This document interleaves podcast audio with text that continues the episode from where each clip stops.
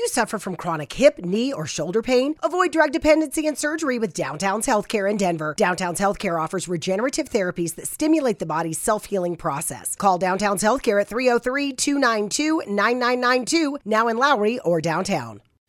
Hello, everyone. It's that time for the J Moore Tech Talk Show, where we answer questions about technology, explain the way they should work, and why they don't sometimes. And now here's your host, John C. Morley. Listen, can you believe um, that it is Christmas Day? I cannot believe it, you know. And I woke up um, thinking I was going to wake up to uh, being snowed in or something, and and the reindeers outside. But you know, quite not, quite not that, you know. But um, you know, the stocking stuffers uh, are, are quite stuffed nonetheless, and everyone's joyful. Yeah, I left some cookies out last night, and uh, definitely when I got up this morning, uh, they were gone. Lots of crumbs. I left him a nice tall glass of milk and a side of hot chocolate, and uh, there was hot chocolate uh, like uh, drips all over the floor because I guess he was dr- drinking it as he was uh, getting to the tree area. So I know he was here. yeah, that's awesome. Yeah, Santa does love his tech, and he loves to visit the tech guys to get that get the latest information and updates. So yep, I have to I have to always be good and never naughty because I always want Santa to not forget me. Yeah, absolutely. Yeah. Well, listen, uh, we're talking about Google, right? And we're always talking about yeah. Google and Facebook and stuff. But guess what, Marcus? Google got hit with yet another lawsuit. This is just you know crazy, and you know, uh, and I'm not too too surprised that you know a lot of these guys are, are starting to get hit with lawsuits nowadays. You know, uh, we were just talking last week about you know uh, some of these other companies that were getting in, in, hot water and trying to get themselves out. Yeah, and it, it seems like it's not getting any better. It's going to get worse before it gets better. And now, uh, this particular lawsuit is about the fact that Google is like having a monopoly on searches.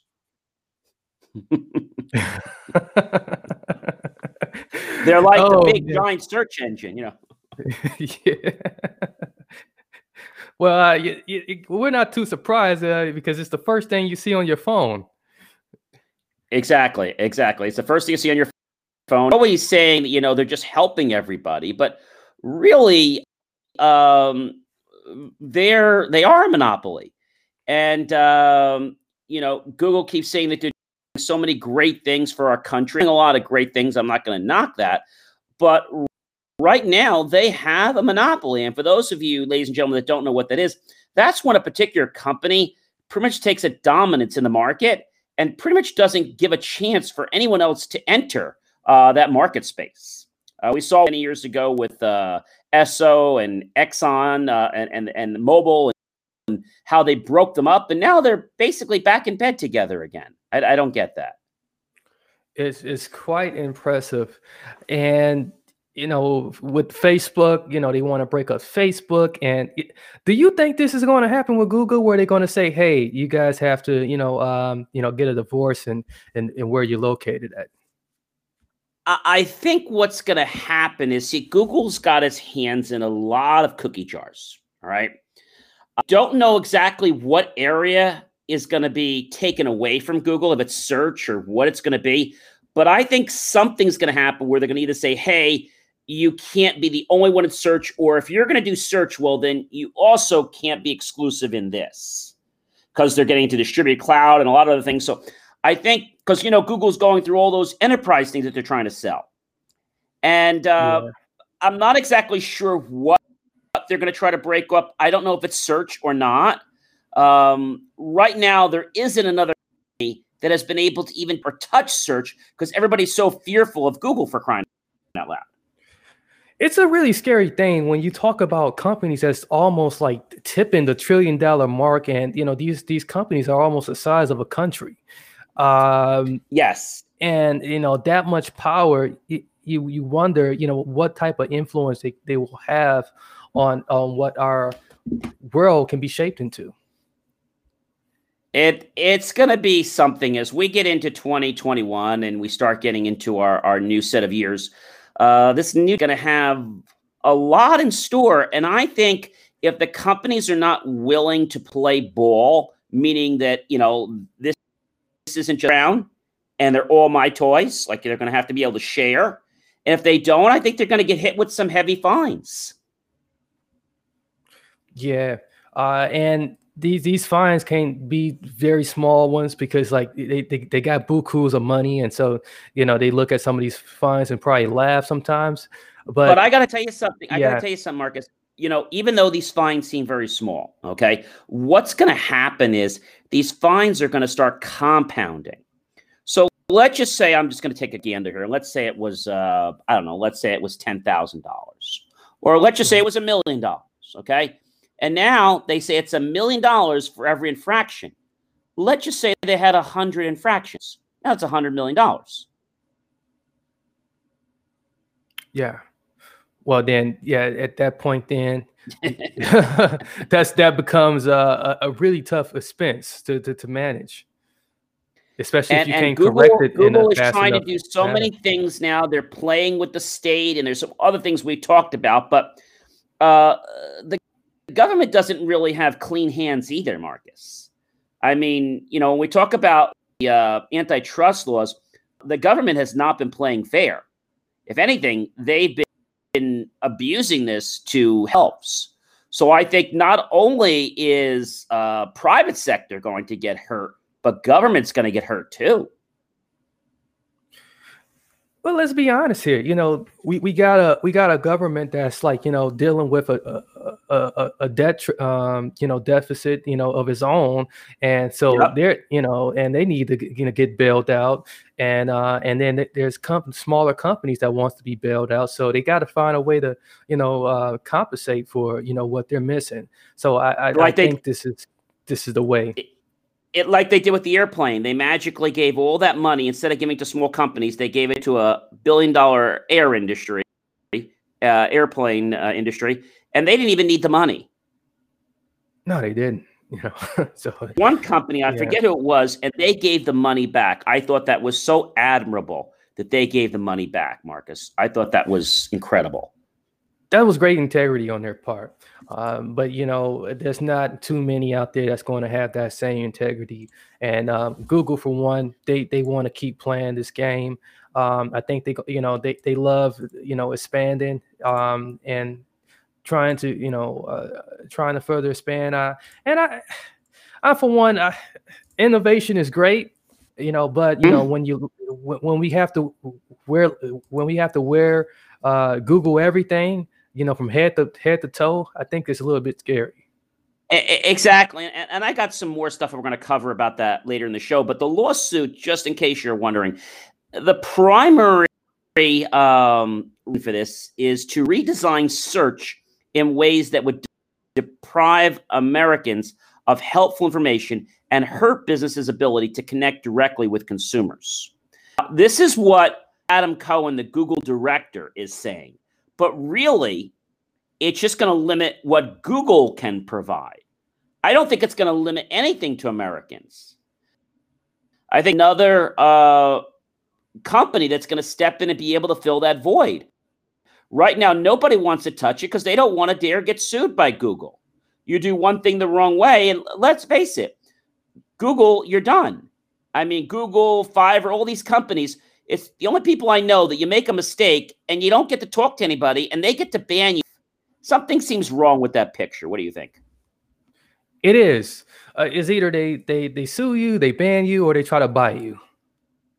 Exactly, and and they said that they that they look forward to making that case in court while remain delivering high quality search experiences for their users. Now, Google had previously said that it faces plenty of competition and that people use its products and services because they want to, not because of lack of alternatives. But hey, let, let's call a spade a spade here, right? Because if that was really true, then there would be other companies out there doing it.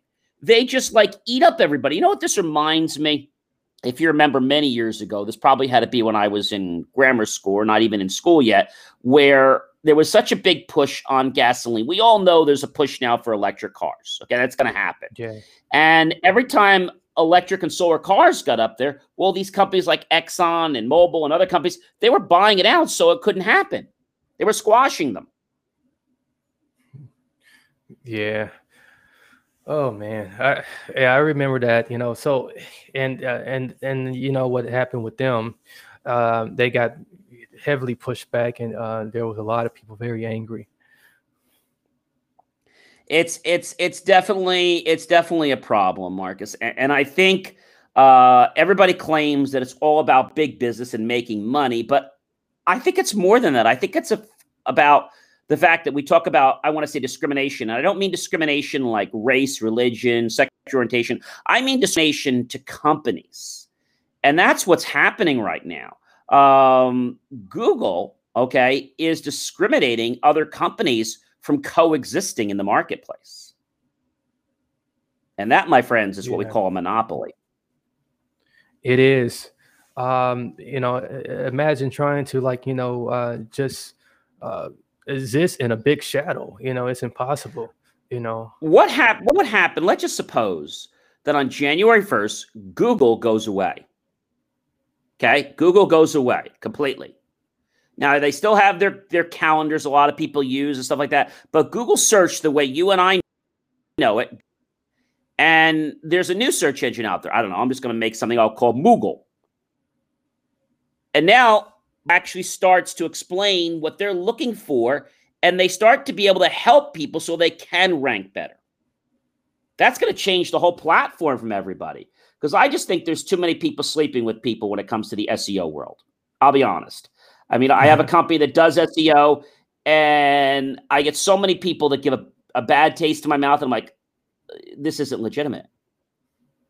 And anybody that tells you that you're going to be on page one and they promise it, we never promise it. We tell you you're going to increase your rank.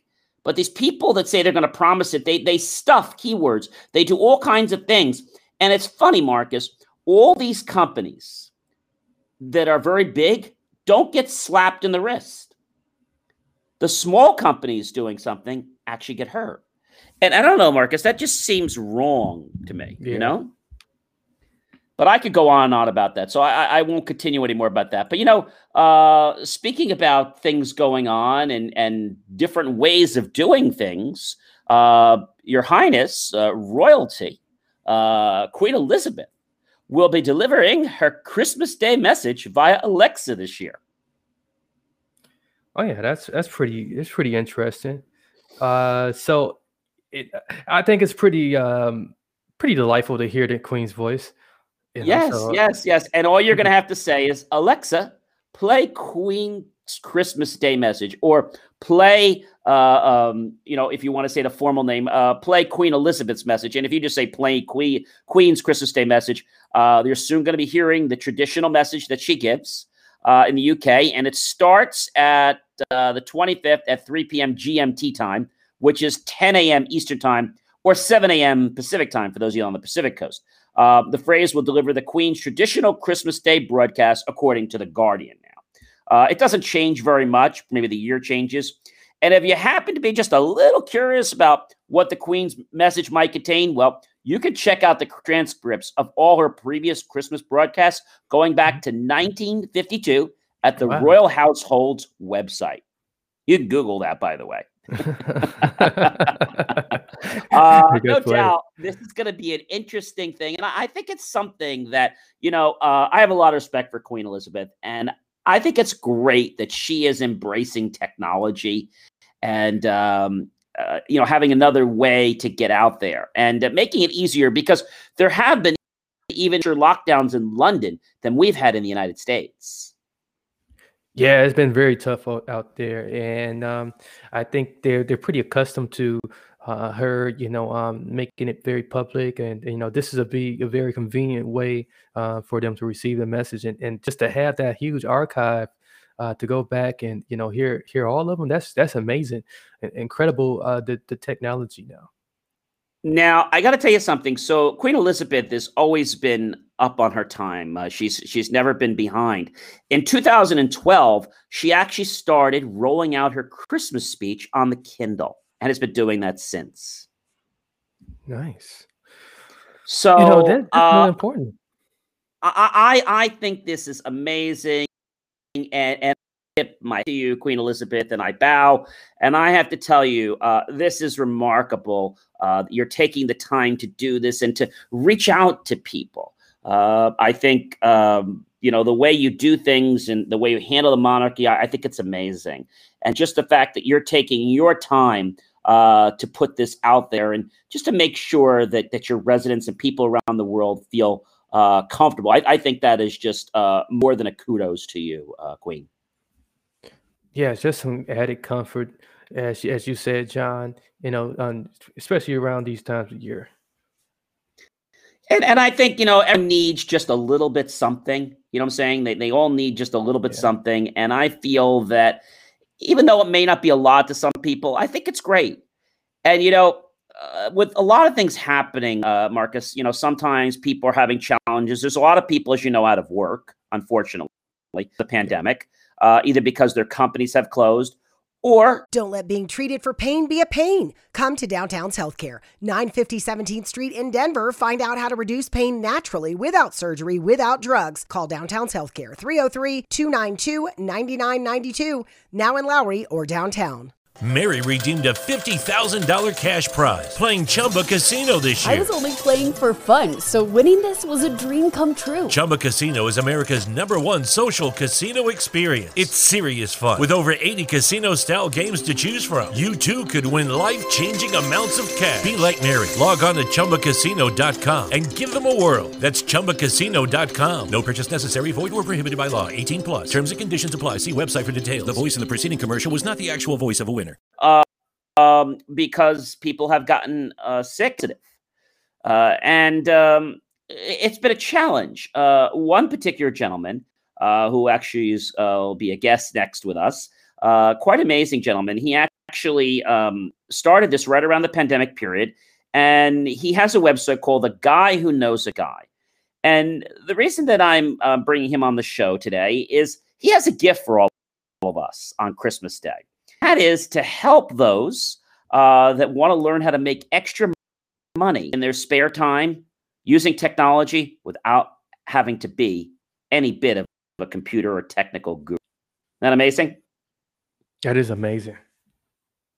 So uh, he helps great people um, find the best versions of themselves. And if uh, they don't realize themselves then they have to understand they are great. And this goes back to something you remember I said a long time ago uh, when I said to you that uh, sometimes, Marcus, when things don't work out well, the best thing you can do is accept that with gratitude. And I'm sure we've all had challenges or times in our life when something maybe didn't go the way we wanted it to. Uh, I remember from my very first job and saying to the people uh, when I left, thank you. And they said, John, why are you saying thank you? I'm saying thank you to you for helping me become a better version of myself and for helping you become a better version of yourself and allowing me to move on and explore that. And they thought I was on drugs. but when you approach life, Marcus, with gratitude, it's like the windows seem to open up. When the doors close, the windows open. They may not open right away, and they may not open full way, but a little bit of air starts to come in. And if you could just be grateful for that little bit that you have, no matter how large or how small, I think we're going to start to see, Marcus, that those things start to grow. And um, I'm really excited to interview uh, Mr. Michael Whitehouse. So, again, is a motivational speaker. He's a coach, um, he is an author, and um, he always asks, you know, what is your greatness? And he has a website called A Guy Who Knows a Guy. Uh, please help me welcome to the Jay Moore Tech Talk Show, Michael Whitehouse.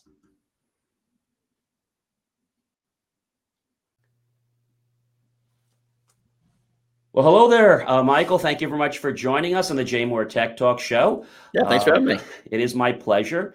Uh, you know, you bring a lot to the stage, especially when it comes to people trying to make money, and I guess serial entrepreneurs that I guess want to find ways that they can do things legally, right? That mm-hmm. actually uh, puts money in their pocket. They do have to pay Uncle Sam, unfortunately. A lot of it is tax deductible, but you can uh, do things. I guess if you're willing to work, right? Is that correct? You do have to be willing to work. Yes, yeah. There's there's no easy money out there.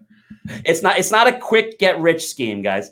Uh, so um, you know, how do you actually make money um, w- at home from basic technology? Could you share a little bit about that, maybe?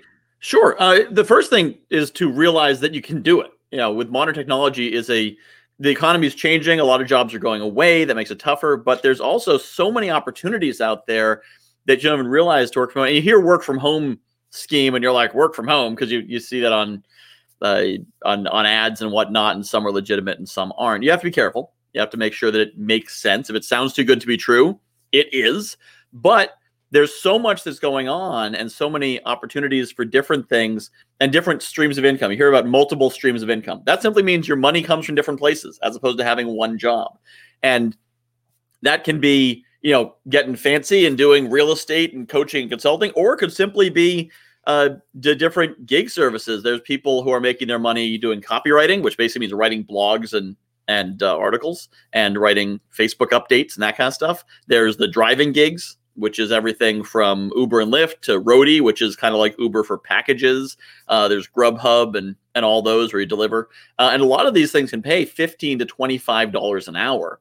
Now the car ones, of course, you're paying for your own gas, but even when you when you net out the the fuel expenses and whatnot, you can still be at 18, 20, 22 dollars an hour doing those kinds of things. And, I like to diversify. I do you know coaching, but I also I picked up a gig. I'm delivering uh, packages for Lowe's. Uh, I, I joke that I'm Santa Claus. I got a white beard. I'm jolly, and I bring Christmas presents to people.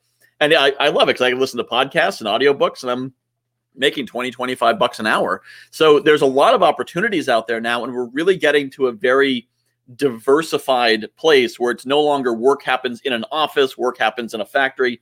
Work can happen everywhere because companies are realizing it's cheaper to pay you 25 bucks an hour to do it in your house or in your car than it is to pay you 12 bucks an hour to do it in their office. Because, yeah, you're paying for your own heat, you're paying for your own electricity, you're paying for your own whatnot. Um, but you're probably already going to heat your house. You're probably already going to have electricity. You probably already have a computer.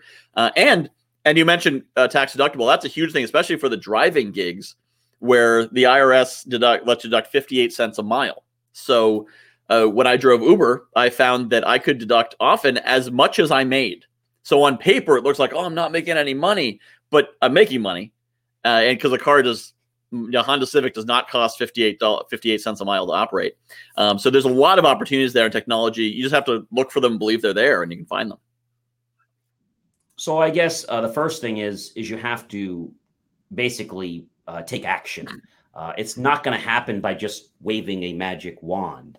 Um, although I'm I'm all into prayer and I'm very much into my religion, you can't just pray about it happening. You have to take some steps and actually do what it needs. So you have to take that conscious effort uh, mm-hmm. to turn it into action.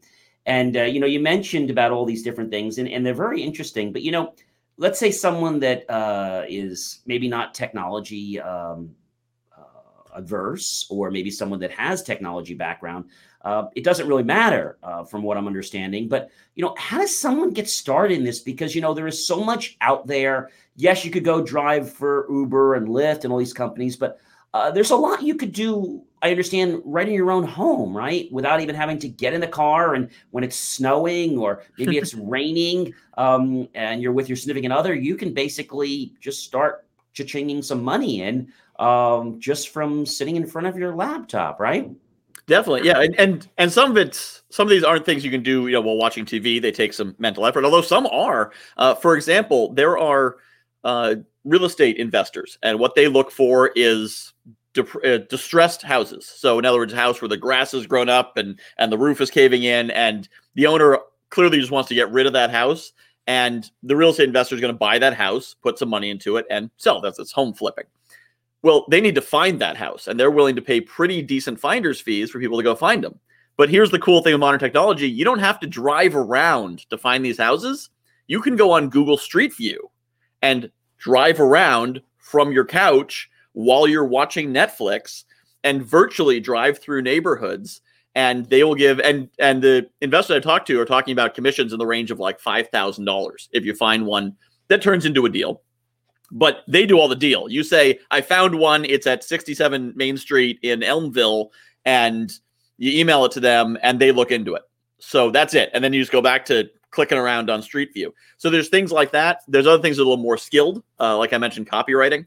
Um, every small business needs to have a social media presence, and most business owners have better things to do with their time than write their posts. You know, it's it's something. It's not highly skilled work necessarily. Once you understand sort of the the brand, the voice of the brand, what they're trying to say, but it's simply a matter of somebody needs to say it over and over and over again. Because you know, on Facebook, you got to be on there once a day, twice a day in order to get the the volume, and then you have to respond. You've got to comment back and say, "Hey, thanks, great idea. Oh, thanks for participating. Yeah, you know, so thanks for being a customer." Well, the owner is too busy owning the business, so they will often happily pay someone a few hundred dollars a month, or sometimes a few thousand dollars a month, depending how involved you are, to do their social media for them. Uh, and and I'm ta- I'm not talking about advertising strategies and SEO and, and the high end stuff that requires a lot of training. I just mean writing posts and engaging with with people who respond from the company account. Uh, there's a lot of things like that where there's that kind of work to be done, or just you know, virtual assistant. That's a very broad category of virtual assistant, but it's where you help. You're helping them with with something. It could be the the paperwork. It could be filling out the forms. Uh, you know, with with uh, say that that delivery company I'm working with, the the boss has to go in every week and like tally up everyone every delivery that was made and how much everyone's owed and and reconcile different reports and whatnot and frankly he's got better things to do with his time so he should pay someone else to do that and so it depends on what you're good at you know do you like do you like reconciling forms and doing those nitty gritty things do you like writing do you like engaging with people do you like uh, hunting around? Do you like driving around? There's something out there for everyone. And the first thing is simply believing I know it's out there, I'm going to find it, and then start looking for it, and then you can find it. So I guess you can be a virtual assistant. You can answer phones. I mean, there's lots of things that you can do. I mean, everyone has skills, but like you said, you don't have to have a specific skill mm-hmm. to be able to make uh, some type of, I guess, extra money. Now, this is not going to be uh, the money that helps them uh, buy their house and stuff like that. But mm-hmm. it's going to be extra money that it, it could be this. Some of these could be 20, 25 bucks an hour. Okay. And more. Yeah. But again, now the people that do this, how much time does it generally take somebody to actually find a position? I mean, because obviously there's, there's lots out there. Is there any questions that we should be asking people? Because suppose they've never done this before, and uh, maybe from the employer side, because if they're listening to uh, tonight, how do they pick the right person? Because obviously we got people that are going for gigs, and we got companies that are hiring gig workers, especially because of the pandemic. So, uh, mm-hmm. talk to that a little bit about how does the company find the right person, and how does the gig worker find the right employer or opportunity? Because how do they know what's a good opportunity versus uh, we talked about ones that aren't scams, but mm-hmm. obviously let's assume they're legitimate. How do we make sure this is something that not only they qualified for, but they're going to be able to handle? I know one thing I always hear is that you got to have like a dedicated office space, which we obviously have as serial entrepreneurs, but a lot of people don't realize what that means to have like a dedicated room or a dedicated spot in your home where you can actually do these things and not be interrupted, quote unquote. Mm-hmm. So, talk a little bit about that, Michael. Um, yeah, so that's a few questions there. Uh, the first is make sure it's legitimate, and that that is something I want to mention. Is is you know first you know use use the sniff test. If it doesn't smell right, walk away. There's plenty more gigs. If it sounds too good to be true, if it's make ten thousand dollars in a week, uh, walk away. That's probably not not a good thing. You know, do the numbers make sense? Um, does it make sense what they're paying for what you're doing? And um, and, and simply and also ask yourself if everyone saw this ad, would they need more people? So some things like this sounds way too good to be true. How are they still looking for people for this? That's crazy. So always kind of give it the sniff test, see if it makes sense, ask some questions. You know, where are you finding people? Uh, where's this money coming from? Who are you doing this for? Th- things like that. Uh, in terms of finding the right gigs and finding the right people to assign the gigs to and how to do that, if nothing else, trial and error, uh, especially with virtual assistants. A lot of these things, it's very personal. You're not hiring a company, you're not hiring a process, you're hiring a person. So, what often happens is a business owner will say, I need someone to to do data entry for me. Um, you know, we get these things in, we need them entered into this form. And you bring someone on board to do that. Turns out they're okay at that, but then you discover they're really good at Facebook updates. And you say, you know, you're an awful data entry person, but you could do my Facebook Facebook updates for me. That would be great. So kind of be flexible, have an open mind. A lot of what we're seeing now is getting away from this very strict sort of like this is your job description. You work these hours for this much money in this place. You get that. You know, the more flexible you can be, the more effective you're going to be. People who were thinking flexibly in March and the co- and the pandemic came, just kind of pivoted around. They're like, oh, well, I guess I'm not going to drive Uber anymore. I'm going to drive Uber Eats now.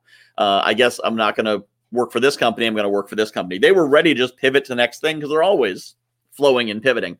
It's the companies that were rigid. This is what we do. This is where business happens. This is how we do it. They were in trouble because they needed to readapt everything.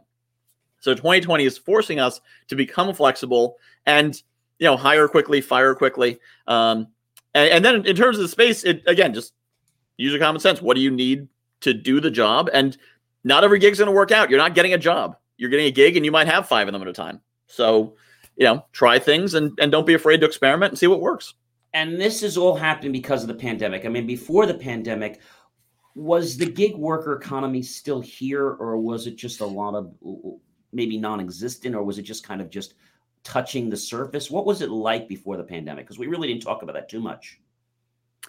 Uh, well, I'm not an expert on what it was like before the pandemic because I okay. wasn't in it before the pandemic. Um, okay, um, it was certainly still around. I mean, you know, Uber's, okay. and actually, I, I can't say I wasn't because I was, I was driving Uber for 15 hours a week and using it in that way to supplement building my main business. Um, but no, it, it, it's the internet that brought it around. It's the pandemic that forced people who never would have thought of it to look at it. But there's loads of people out there who are saying, "Thank God for 2020." because I was stuck in a miserable job. I hated it. I was living paycheck to paycheck.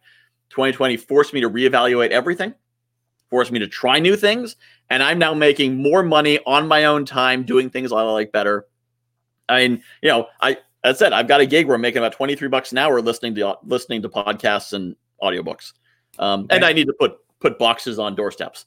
Uh, that's the mm-hmm. actual work. But in my mind, I'm getting paid 23 bucks an hour to listen to audiobooks. It's not not not not bad at all. So the, yeah. the question I have is, I mean, this all sounds great, and I'm sure there's a lot of our uh, viewers out there that would love to take advantage of this.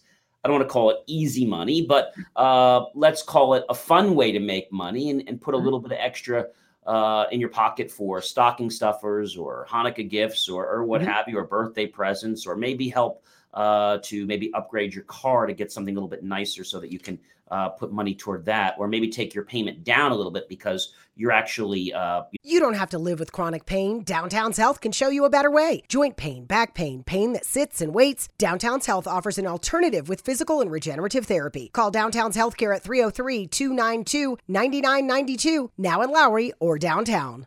With the Lucky Land slots, you can get lucky just about anywhere.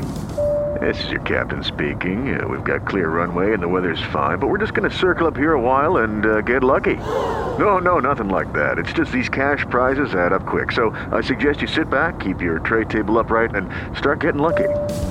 Play for free at LuckyLandSlots.com. Are you feeling lucky? No purchase necessary. Void where prohibited by law. 18 plus terms and conditions apply. See website for details. You know, putting more down. Or the other thing could be is that maybe some people that unfortunately maybe got in debt and maybe they want to find a structured way to to get that mm-hmm. that knocked down. What I always tell people is that if you have a debt, uh, don't put it off. Find a way to knock it down because yep. what you're going to find is that as you knock down the debt, you're oh my gosh, this freedom is here, and now my credit has gone up. so it's like a double-edged positive sort. Yep. But my question to you, Michael, I mean, this sounds so absolutely amazing why aren't more people doing this? Uh, mindset is the main thing. You have to believe it's possible. If you don't believe something's there, you're not going to look for it. And we're told all our lives growing up, grow up, get a good, go to school, get a good job, and you'll be taken care of. And there's almost this middle class mentality of, well, if you don't have a good job or you haven't done well, you might need extra jobs. You know, this is the idea of like, you know, moonlighting. That the term moonlighting has this associated connotation of you're not doing well enough, so you need to do extra. Kind of like you have to do extra work at school. You, you failed the test, but you can do some extra work. And and, and it almost seems like a working class thing. You're like, oh, it's, it's déclassé. You don't want to be that kind of person who has to work a lot of jobs. But that a lot of that comes from this time, this very brief period of American history, from about 1950 to 1975, when you could go and get a job and work 35 years, get the gold watch, retire, or the pension. One generation, and not even a whole generation, got to enjoy that. People before that didn't enjoy that to most for the most part. People after that haven't had it. One generation lived that, but that became the American ideal of that's what a job should be like. And it's not like that. And for most of history, people didn't do just one thing. You know, other than you know, other than say the nobles, which again, that's another thing. We, we get that into our culture from nobility in Europe who didn't work at all. And that was considered very, very honorable and high class. But in reality, in America in the 21st century, work can be something you build yourself. And here's the positive side of it we see work as well, you got to go to work, you got to get a job. Of course, you're not going to like it. That's why they call it work. Well, that's crazy. There's all, there's, we all like things. Now, of course, we like TV, we like playing video games, we like eating cake. But there's other things we like, like I like listening to audiobooks and driving. Well, can I find a job where I get paid listening to audiobooks and driving? And so that's kind of my relaxing job away from my thinky job where I'm, you know, coaching and writing, creating content and working my brain. This is my relax my brain and keep making money while I'm doing that. So, you know, what do you like? Do you like exercising? Do you like reading? Do you like writing? Do you like picking things up and putting them down? Someone's probably willing to pay you to do something like that. And if you're not working for someone else on their schedule in their office, then you can do it your way, your style, in a way that gets the job done gets the the work done for them, makes you the money, and then everyone's much happier. That's that's why it's like, how can this be possible? Because you there's another way to you work. You mentioned something very important, Michael, uh, which is uh, believe, and I'm going to take mm-hmm. that out of context for a second. Uh, for many years, uh, Macy's uh, parade is always uh, to believe. That's actually their their slogan. Mm-hmm. But even more than that, I'm not sure if you remember. Uh, well, Claude uh, M. Uh, Bristol in the Magic of Believing Mm-hmm. And it wasn't to uh, Dr. Wayne Dyer, uh, actually, that had talked about him that I even knew who this person was. And I still remember to this day, he was getting on a ship and he wanted to sit at the captain's table. And um, he was just a passenger at that time. And he just kept believing he's going to sit at the captain's table, sit the, sit at the captain's table, kept believing it, kept believing, didn't tell anybody. And uh, the night came and they were very busy. And they only had one more table left to put him at. And uh, they went to seat him, and he actually was sitting at the captain's table. so um, I think belief has a lot to it because I think the belief actually, I believe our, our universe is, you know, it's conscious. We're always connected to everything. And that um, our thoughts are always constantly, um, you know, milling. And I mm-hmm. believe that, you know, we create everything twice in reality. So once in the mind and once in the world. Mm-hmm. First, everything that you ever had had to become a thought first. But I think belief is hard for some people. And, and what I tell people is that if you are thinking about being an entrepreneur or serial entrepreneur, if you are a clock puncher or somebody that has to know that your day ends at five or know that it starts at nine every morning and knows that there's a guarantee every day, don't become an entrepreneur. Mm-hmm.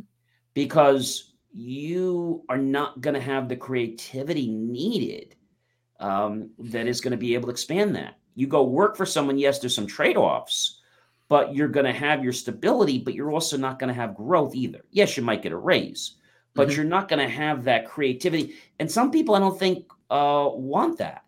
Uh, or it's say not want that. I talked to a, a, developer the other day about the lonely road of, of, being a developer, and we said you make a lot of sacrifices being a developer, uh, whether it's family, etc. But if you don't take the discipline yourself then you know that job that you may be in like you said that you're taking this job outside of work. And a lot of times it's not something extra but i say it's something that actually is going to help you uh, decide what you want to be. I know my very first job uh, besides my my parents business was working for the government and i realized that i was underappreciated. Mm-hmm. and i quickly realized that i knew at the beginning that i wasn't going to do this forever but i wanted to just do it and see what it was like and then one of the happiest days of my life was when I went there and I said, Thank you. And they said, What do you mean, thank you?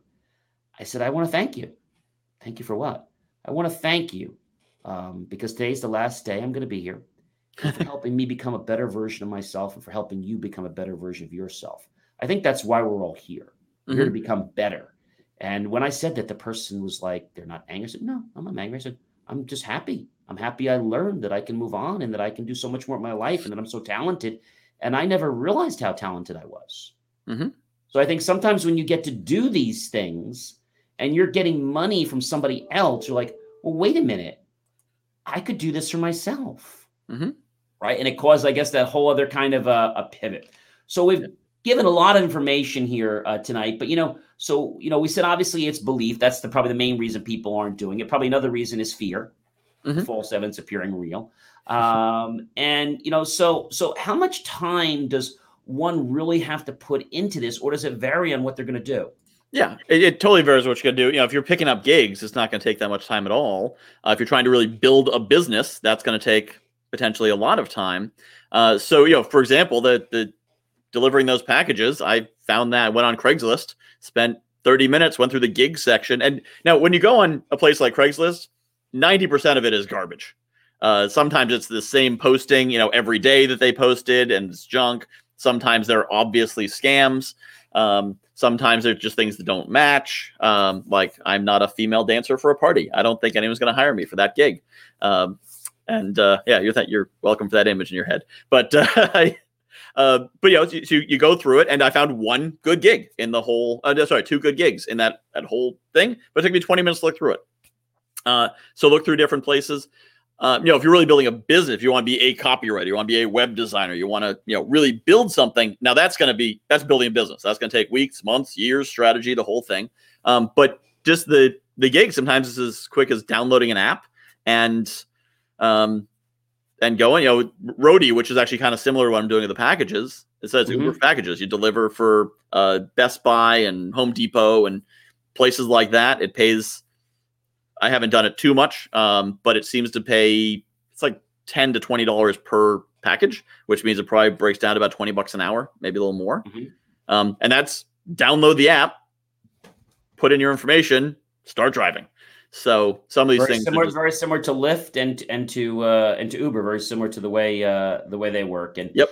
because you're 1099, uh, you can deduct all those expenses uh, Mhm. at the end of the year, which is a nice which is a nice perk. So whether that's your cell phone, whether that's Mm-hmm. your car, ladies and gentlemen, uh, doesn't matter what car you have and you're using it for business, you can actually um, deduct that car. Yes, you can you you can do that. Uh, so that's uh, important. But I think the thing a lot of people don't realize is that you know when they're going to start a business, they go all in, but they don't know if they have what they need to do that business. Mhm. So I think gigs are great because it gives you a chance to almost sample or test out. Mhm. Um, kind of like you know you don't marry the person on the first date. Well, I hope you don't. Um, you, you, you, you basically you sample that, and Mhm. and I, I remember on on one, and you know I was like, gee, I don't want to tell the person no, but I said, you know what, I need to do this because if I don't do this, I'm disrespecting myself. Pick up the phone, didn't even go on the date. I said, you know, I want to thank you very much. You're a great person. Um, I'm not feeling it. I don't think we're going to be a match, and I know you don't want me to waste your time. I definitely don't want to waste my time. So um, I don't think we should have coffee. Person wasn't around. I left it on voice, so they called me back, and they said, "Jay John, um, you know, uh, thank you for being honest. I wish you all the best." So I think sometimes we have to go that extra mile, but sometimes we have to take that risk sometimes because if we don't take the risk, we're never going to know um, what it is that we might have regretted before. You know, so I think that's really important. So as the holidays are coming up, uh, with a lot going on and people wanting to make money, are there any specific uh, gigs that you can recommend to people that they probably should get involved to make some quick money around the holidays that might be legitimate? Uh, by the time this airs, I don't know if this will will still be a thing, but I know uh, UPS actually has a program where they're having individuals in their cars uh, taking packages the last mile, uh, and I believe it's I want to say it's twenty one dollars an hour. I think they pay for gas. I didn't look too closely into it because I'm already doing something similar, um, but but it's something like that. So check out. I think you just go to ups.com for that. Um, there's all kinds of package delivery, and here's the crazy thing because everything's so backed up, COVID is reducing production and interfering, and, and everyone's buying stuff online. They expect the Christmas shipping rush to continue through the end of January. So uh, it's it's something that's going to really keep going, and you know probably other other opportunities along the line. I think um, Amazon is something called Amazon Flex in select cities, which is again same kind of thing, using your own car to transport uh, transport packages. So that's again an easy easy gig to do, um, and yeah, th- those those are ones that jump to mind. And obviously, you know, Uber and Lyft are a little bit dicey right now because you don't know who's getting your car and and pandemic concerns. But that's a great thing with the package stuff is you don't have to put a mask on a package. Um, so no, you, you just have you just have to wrap it, maybe put a bow on it. Yeah, and be careful that you don't that you don't break it. But so I think mm-hmm. I think it's really important that you know people obviously I guess maybe make a journal and see you know what are some of their skills and mm-hmm. they could go out there and see you know what am I a good fit for? Maybe doing what do they call it the little uh, uh, back and forth to you know see the left and the right column is is it the right is it the right thing the pros and cons? Yep and, uh, and also if you have that list use social media. You know you can put out and say hey i'm looking for gigs uh writing. Does anyone you know you know i'm a decent writer you've seen some of the stuff i've written. Does anyone need a writer? And it could be anything from writing your christmas letter to writing um you know answering your emails to you know who knows? There's so many things with writing once you put it out i have a skill who needs it? And that just opens up all kinds of possibilities. And then someone might be like, I don't need your writing, but I know you're also a good painter. Could you paint something for me? You know, once you tell people I'm in the market to be hired, come, you know, I've got some skills. Who wants some? And you'll be amazed at people pop out of the woodwork you haven't talked to in 10 years. They'll be like, you know what? I, I could hire you for something. The one thing I just, I only thing I caution people on on that. I think it's great that people want to get out and get hired.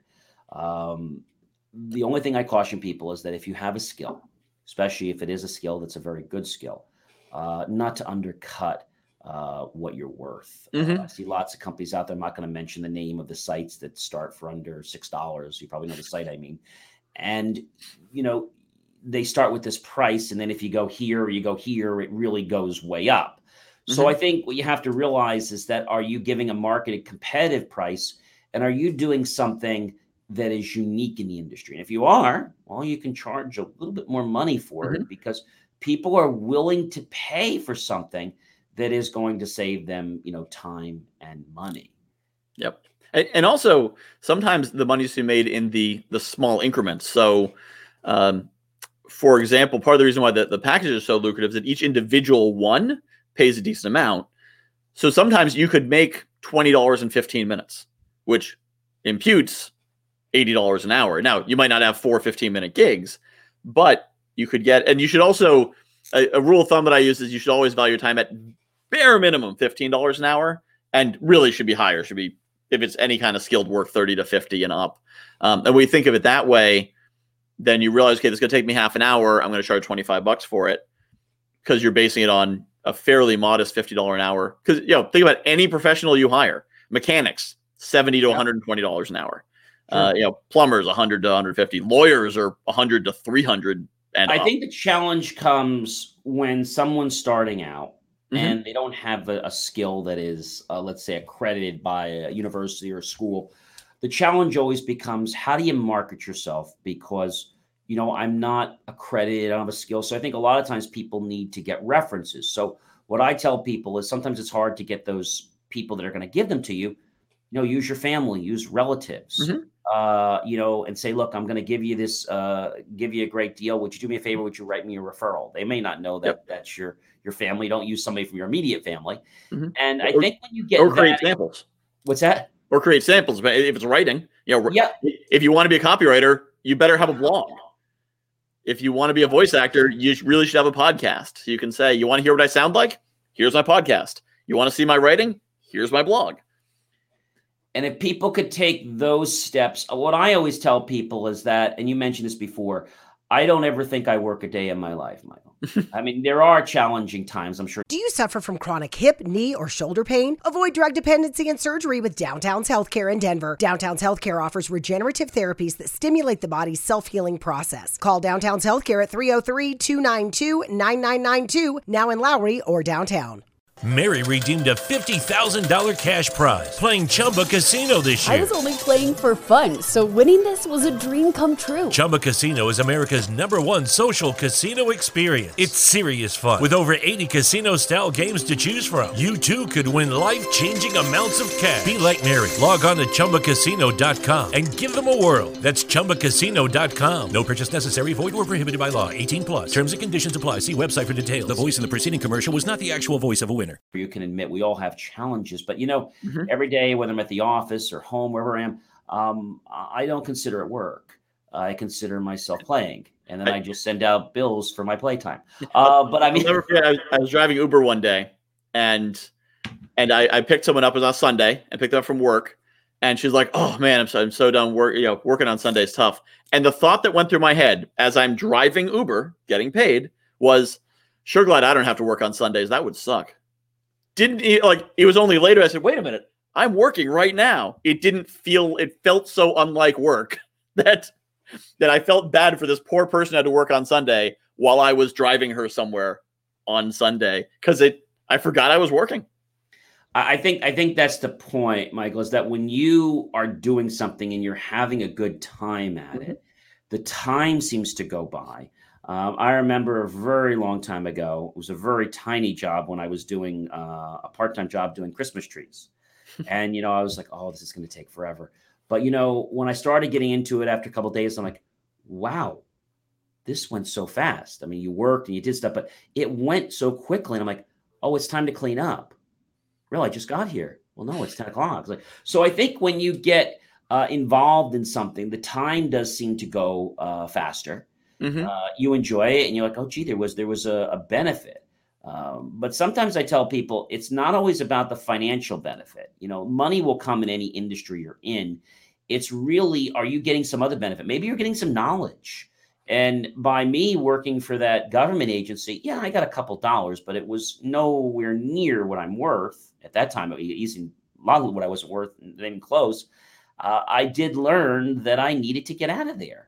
I think that was the greatest lesson uh, that I learned because, you know, if I stayed there and had been unhappy there, I, even though I was starting my company, I probably might have not continued the company and continued to 30 years and starting another company and now having a, a show and stuff like that because I guess it's it's a matter of like you said, other people don't really support your idea. And, and, and I and I and I want to share this last comment with you is that when everyone out there, and I say this a lot, tells you um, that you're doing a great job, that's fine. But if you get a few people and they're challenging you, that's what you want. See, if you don't get that, then you're not bringing your A game. You don't need everybody to like you. And if you want everybody to like you, well, then go on Sesame Street or go on some other show. But th- this is not what we're about. We're in business to make money, we're in business to learn. And if that's the world we're in, we have to understand that we got to bring our A game. And I told somebody the other day, um, they said, Well, what are you doing? I said, I'm bringing my A game. Well, what does that mean? I said, Well, it means I'm going to be competitive. Well, why would you do that? Well, because it's just business. And I think sometimes, oh, I don't know if I want to do that because he's not going to like me. She's not going to like me. I don't care. My motto is you can like me or not. I'm going to do what is right and understand that sometimes not everybody is going to like you. And I have lots of people that like me. But what I'm trying to say is, is that sometimes you can't get suckered in by, oh, you can't do that. They're not going to like you. So when people are coming to the attitude that they don't like you, a couple of them don't like you, you're bringing your A game. And when people say to you, when are you going to quit? I had one person say to me, John, when are you going to give up? And, and I gave the person an answer. And I said to them, when a little baby boy or a little baby girl tell their parents that they don't want to walk anymore or try, the person looks at me, says to me, John, when is that? I said, Well, you know when that is, don't you? He says, he's scratching his head. I can't remember a time. That means you're very intelligent. He says, You're arrogant. Now get out of my office. so, you know, I, I, think that's the thing. So, as, as we kind of wrap up here at, at the end of our interview, what, what, else would you like to share with our viewers, Michael? Is there any uh, maybe words of wisdom you'd like to share with our viewers about uh, anything that might be on your mind about this topic, about, you know, working from home or just being able to use your own resources to put some more money in your pocket? Yeah, the, the, the biggest thing is that your economic destiny is within your control. Uh, so we have been taught by by the commercial world that that you can't do anything yourself. You need a boss to help you. Otherwise, your labor is worthless. You need a company to convert your labor into value, into cash. And that is a great message for you to have for them. That's a great message for them to teach you. That's not a good message for you to have, though. You need to have you need to realize you control your own economic destiny. You can turn your labor into value, your labor into cash on your own. You don't have to work for a big corporation. You don't have to work for a company. You can work, know, you work through a company. You know, Uber, you're working through a company, but you're working for those those passengers. Um, you know, Roadie, you're working through a company, but you're working for Home Depot or whatever. Uh, so there are so many ways you can take control and don't be afraid because this isn't a job. Uber's not a job. Uber's a gig. And you can have six gigs. And if this one doesn't pan out, go to the next one. So there's not the same pressure. Should I take this job? Should I not? Try the gig. Do it for two days. You don't like it? Do the next one. You you get that freedom. You get that control. And then it's not like jumping off a cliff, like launching a business. It's mm-hmm. like trying this, trying that, see what works out. Keep doing things that work. Stop doing the things that don't. You know, it's I, common sense, but it's common sense we're taught not to use. I tell people, even in business, I mean, obviously you got to use some some some common sense, which that's not always uh, handed out anymore. I think they stopped giving that out. But what I tell people is that yes, you have to have your business goals and and your ideals and your values and all that, but you do need to play a little bit. Mm-hmm. When you get too serious about something in business, then it becomes like this monstrosity of, oh my gosh, what happens? Well, if it doesn't work out, we'll just try something else. And I think if you have that playful, and I'm not telling you to spend a million dollars tomorrow on, on a campaign or a marketing, but what I am saying is, you know, take a little risk, understand what you're doing, but play with it, have fun. And if you can't have fun in the business that you're starting to create, well, you're going to be miserable in it very soon. Mm-hmm. So why would you want to make money in a business? Um, I've known several people that are in businesses and they hate them. So well, why are you in that? Oh, I can't stand it. We make money, but we hate it. So that's just like a it's a job. That's not a business. That's that's not that's not uh, that's not entrepreneurship. I mean that, that that's that's a sentence, right? so I guess uh, in closing, probably is that people really what you're saying they have the they have the potential to do anything they want. It's just they have to dig deep and to learn how to harness that potential. Well, no, not anything and and I think a lot of people get into that trap. You know, their parents tell you can be anything you want. You can be an astronaut. Well, yeah, if you start when you're 15, taking the right courses, you go to school, you get the right degrees, and then you chase it. You know, Mike Rowe had a has a great video: chase opportunities, not passion. Um, like, cool, you want to be an astronaut? There's like hundred astronauts. You didn't make the cut. You want to be an NBA player? You didn't make the cut. Now what? But you can. It's not that you can do anything, but it's that you can live the life you want to live. You know, by doing something you're happy doing and not say, I want to play video games all the time, make a living doing that. Maybe you can, maybe you can't, but there's other things you can do to make a living that's not just, you know, having a boss standing over your shoulder saying, put down more fries uh, or I need more T- TPS reports. You know, there's, you, you can live the life you want by making the life you want as long as you're flexible and you're open to the possibilities. I remember the last thought I'll leave you with is that I, when I was a lot younger, and I was, uh, I think it might have been in grammar school, uh, and they were saying, "What did you want to be?" And I was already planning what I wanted to be. That I wanted to be a doctor or a dentist. And as I got into this, and I started, you know, studying some of the stuff and researching some of the books, my parents had gotten me these encyclopedias when I wasn't even in fourth or fifth grade about medical stuff, and I'm just like, I don't know this this I don't know if I like this. oh, you'll like it. Trust me. You, are gonna you're it'll grow with you. so I started playing with math. I didn't like math at first. Yeah, yeah you don't want to do math. You you you you just you want to you want to be a, you want to be a dentist. You want to be a doctor or surgeon. I do. Yeah, you do. Trust me. It's it's it's great. It's great money. You'll love it. Okay, well we'll see. No, no, no. You're gonna be that. You're gonna be that. Or you know, you could be a lawyer too. Well, let me see.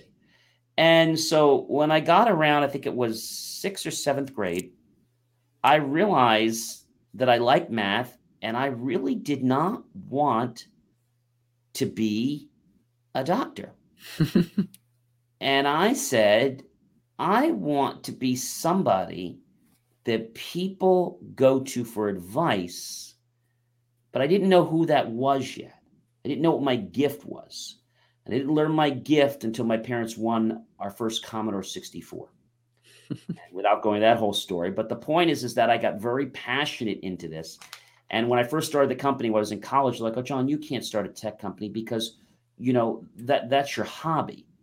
And it's okay to have your hobby uh, turn into a business. Okay. Uh, that's fine. What you don't want to do is have your business become your hobby. So if your hobby turns in your business, it makes money, that's fine. But don't have your business go backwards and have it go into a hobby which doesn't make you money. And that's just reverse. So I think it's just a matter of, you know, looking at where you want to go from a bird's eye view, but realizing that if somebody tells you you can't do something, um, realize that they may be telling you that because, and this is why parents say this, they're afraid because that's a competitive field or that they don't think it's easy. And you know, being a doctor, other things aren't easy either. But or they failed before you. That could be. Yes, mm-hmm. yes, and they don't want you to. But I think if you fail, uh, I've been on many seminars in this, but my favorite one is, you know, you haven't failed unless you've quit. Mm-hmm. And um, what was the what's the one by uh, Tom Hopkins? I never believe failure is failure, but only as a way to practice my uh, technique my uh, and and uh, practice yeah practice my technique and improve my performance. Mm-hmm. I never believe failure is failure, but only as a game I must play to win. Mm-hmm. Life is a big game. We have to suit up every day, but we have to be fun with it. So I guess in short, Michael, it's about I guess people just trying to understand that they had the potential inside them uh, and that they can they can harness this. Is there anyone that you would say, from what we've talked about, that probably shouldn't go down this road? You got to work. So anyone doesn't want to make a living, I guess. But yeah, the, the if you look at it as I could get a mediocre job or uh or you know I could cobble together a couple gigs into a job I control. Um, there's really you know it, if you're happy working, I'll, I'll say that actually that, that'd be something you should do it. If you're at a job and you're happy with it, you make enough money, you're comfortable. Don't get suckered in. Don't you know watch all these people talking about hustle and strive and an American dream. If you're making enough money and you're happy, stay where you are. You know, and, and don't buy into that like you know contentment is the enemy of progress. Contentment. So I, I, always like the idea of, of uh, this is my fo- motto. I've always followed is I always like to raise the bar. Mm-hmm. So today always has to be better always be grateful for what you have, but I always believe I can be a little bit better tomorrow. Yeah. And but, that I never can stop learning. Mm-hmm. But but there's some people out there they don't want to raise the bar. They just want to spend time with their kids. They're happy. They're good. That's okay. And and yeah, we need to recognize that like if you can get a decent job, it pays the bills. You take care of your family. Go fishing on weekends. You know whatever you want to do. That's okay too. It's, it's a different lifestyle. I guess I guess it depends on what you want. Yeah and, and what you want to do in life, what kind of legacy you want to leave, what you want to build. Yeah, and, and, and, recognize you'll never have more than you have if you don't do more than you're doing. But if you're like, I've got everything I need, yeah, there's, there's a point where you declare victory. I mean, like you and I, I don't think we'll ever hit that point. No, but, we're all, we're, always, we're always raising the bar, even if it's a little bit at a time. Yep. We're always raising the bar to see, well, gee, what could we do differently next time, or what oh, yeah, could we yeah. ask differently, or or who could we approach differently or or what way could we approach that next mm-hmm. time you know? yeah yeah it's always good to be you, you always want to be growing somehow whether so, it's financially what, what's the word person if you if you weren't growing um you're dying? Yep. You have to be growing. It's true. That's why i believe that we're living every single moment of our life while we're alive and if we're not then our brain is dying. True. we have to constantly our brain's like a muscle right? So we have to exercise it every day. Yep. If we don't keep pushing it then it's just going to become this brain that just gets lazy. I mean, you know, if you do exercises, and uh, I know every morning I do about up to 50, 50 plus exercises, uh, push ups. And if I don't do them, it's like, I got to do them before I take my shower. I just mm-hmm. have to do them. And then I get to that last, I'm like, I just got to just pump those last 15 out. Yes. And you feel good. Mm-hmm. So it's like your, your brain gets into this condition.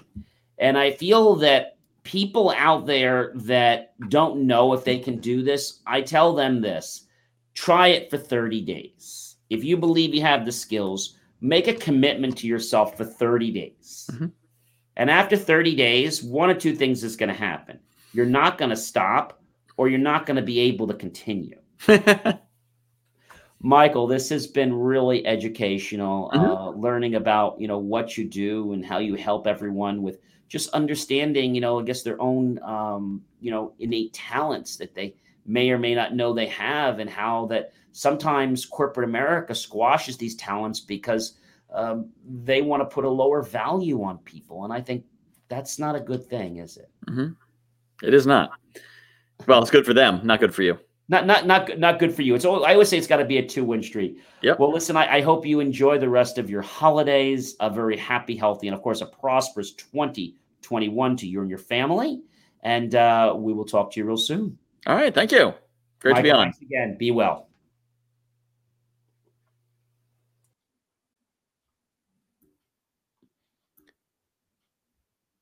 Wow, Marcus.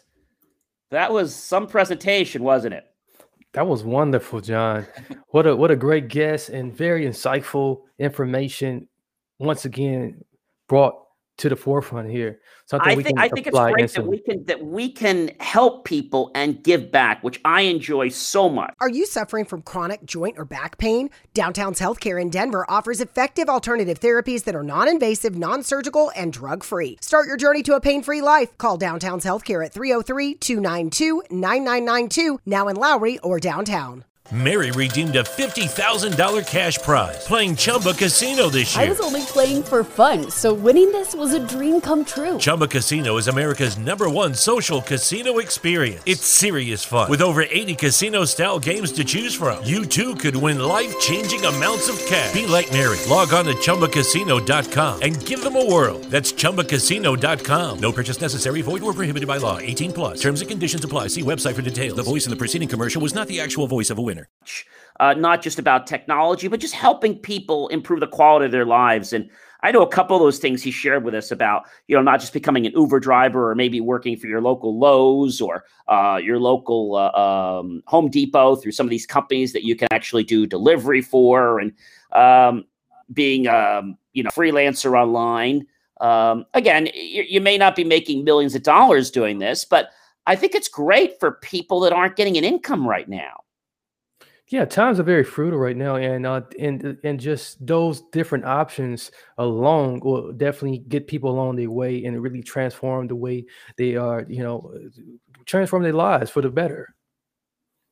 I think the most thing, Marcus, and we've said it once and we'll say it a million times again, it's attitude. Attitude is everything. Yeah, You know, whether it's your your father's in the hospital, your mother's in the hospital, your brother's in the hospital, or you lost somebody unfortunately in your life, your grandfather or, or what have you. Um, understanding that yes, these times are challenging for us, but we have to look at everything as a gift and a blessing. And you know, it reminds of a story I might have said told you a while back, and I'm just going to tell you a little bit about it. They had this gentleman who actually had broke his leg, and uh, the neighbor says, "Oh, that is terrible! You broke your leg." No, no, no, no. That's actually it's actually a good thing. A good thing?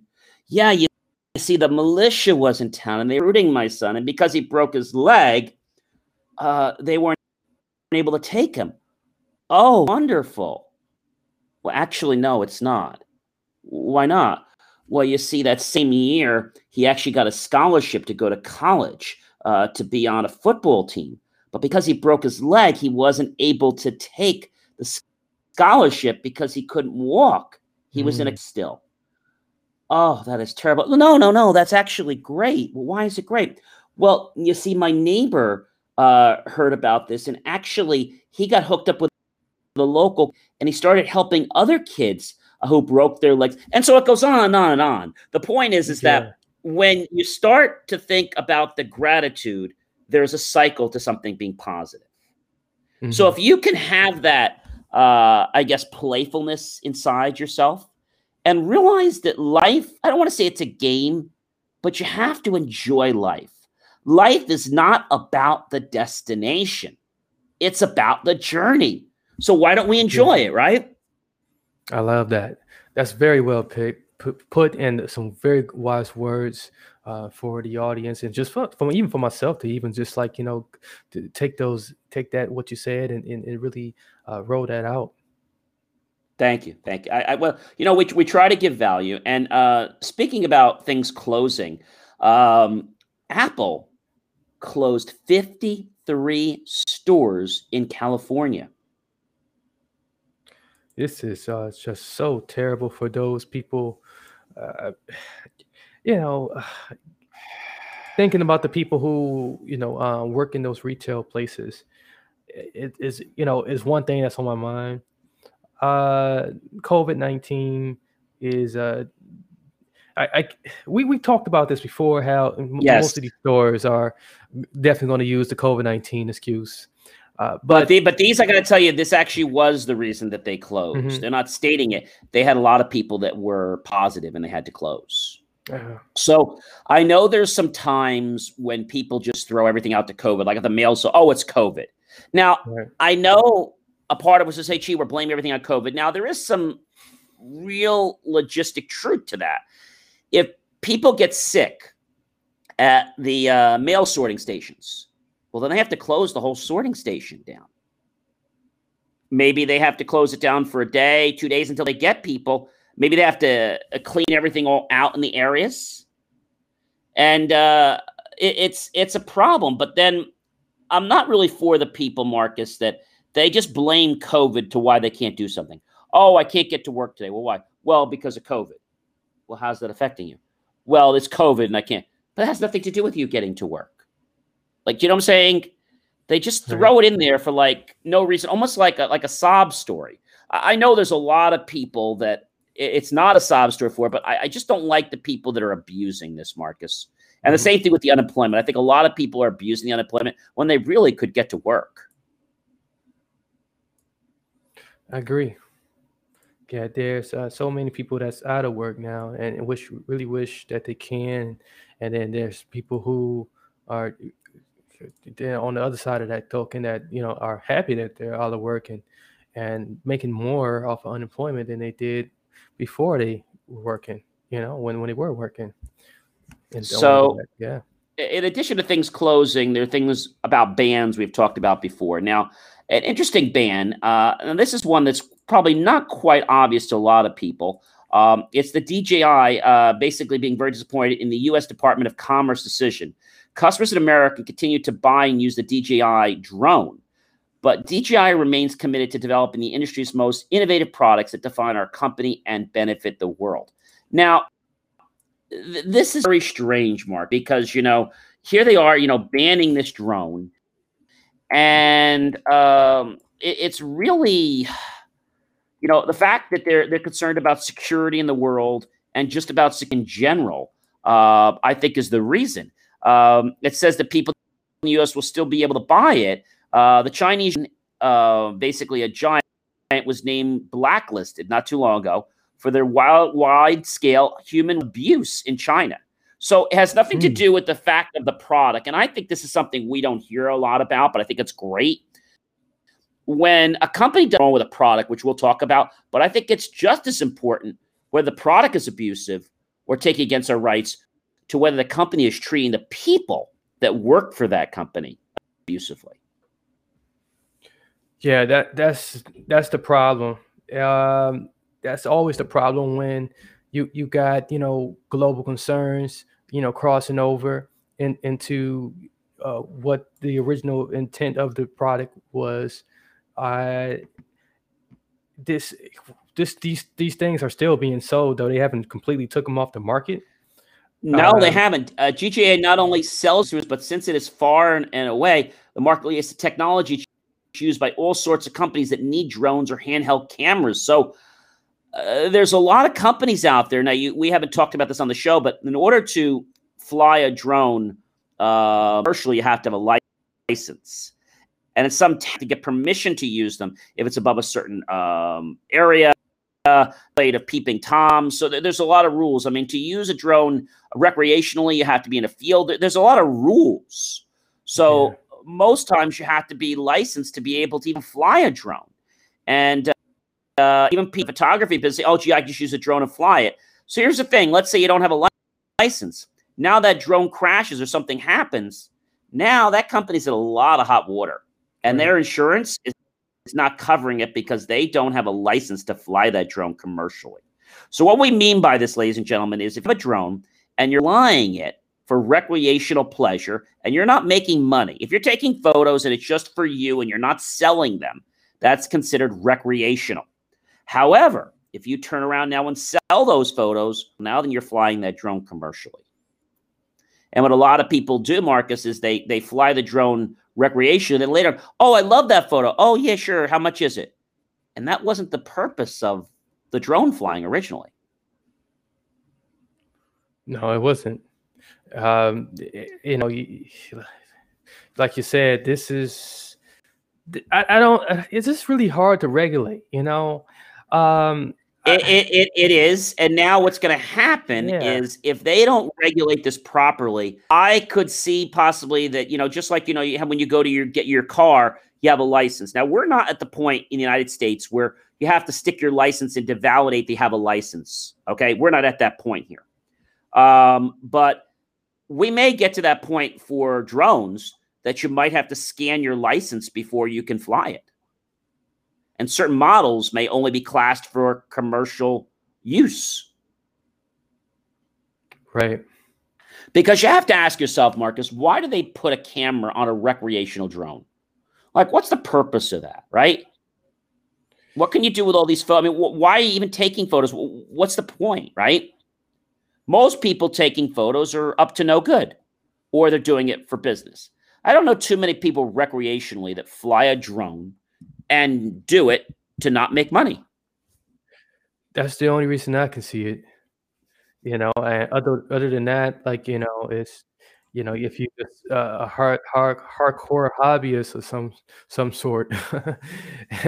Yeah, and, and just to Uh, let you know, so yeah. people are asking, so, so John, how much does it cost to get an FAA drone license? Well, the testing fee is a flat $160. It's paid directly to the testing center where you schedule a test. And if the testing center is owned by PSI, well, guess what? You got to chuck another $100 in there for them because they have to go through that other nonsense, like, you know, making sure you don't take and things to the exam room. And once you pass the test, there is no additional fee to get your actual certificate. Isn't that nice? But but it's not five seconds, uh, Marcus. You've really got to do some homework. You know what this reminds me of? of uh, I uh, I love uh, motorboats. Also I love to sail, and I, and I sail competitively many many years. When, when I was not even I was starting to sail competitively, and um, you know when you have a motorboat, you know you, you drive it, but technically that to to use your motorboat, you have to have a license.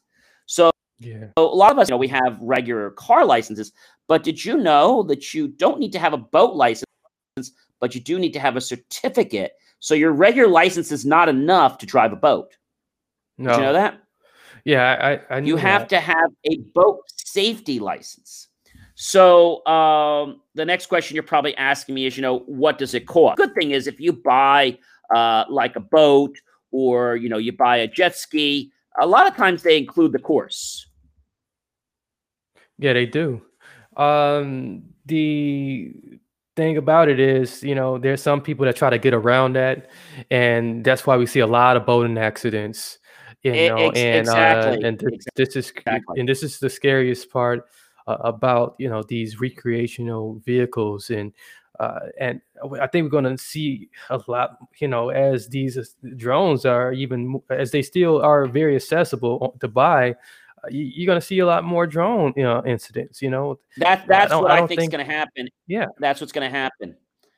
Exactly, and it's not going to nobody's going to do anything, Marcus, until it causes a problem. Unfortunately, like let's think about this for a second. Uh, traffic lights. They don't put a traffic light at an intersection and four get killed. Enough people get killed, exactly.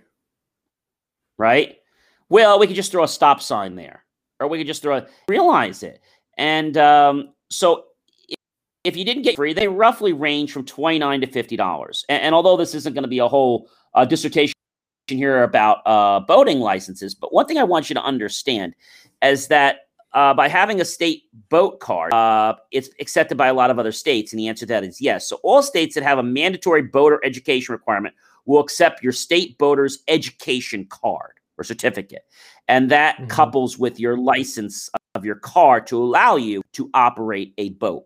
Now, what do they go into real real quickly. So they go into things like having to run the blower motor uh, for so many minutes on certain boats to make sure that the fumes are all outside of the engine chamber, uh, like gassing up uh, at a um, at a marina uh, before you fully turn on the engine, so you don't have explosion. Uh, making sure that uh, proper that you have life life jackets in the right area, that you know how to use them, that you have a radio.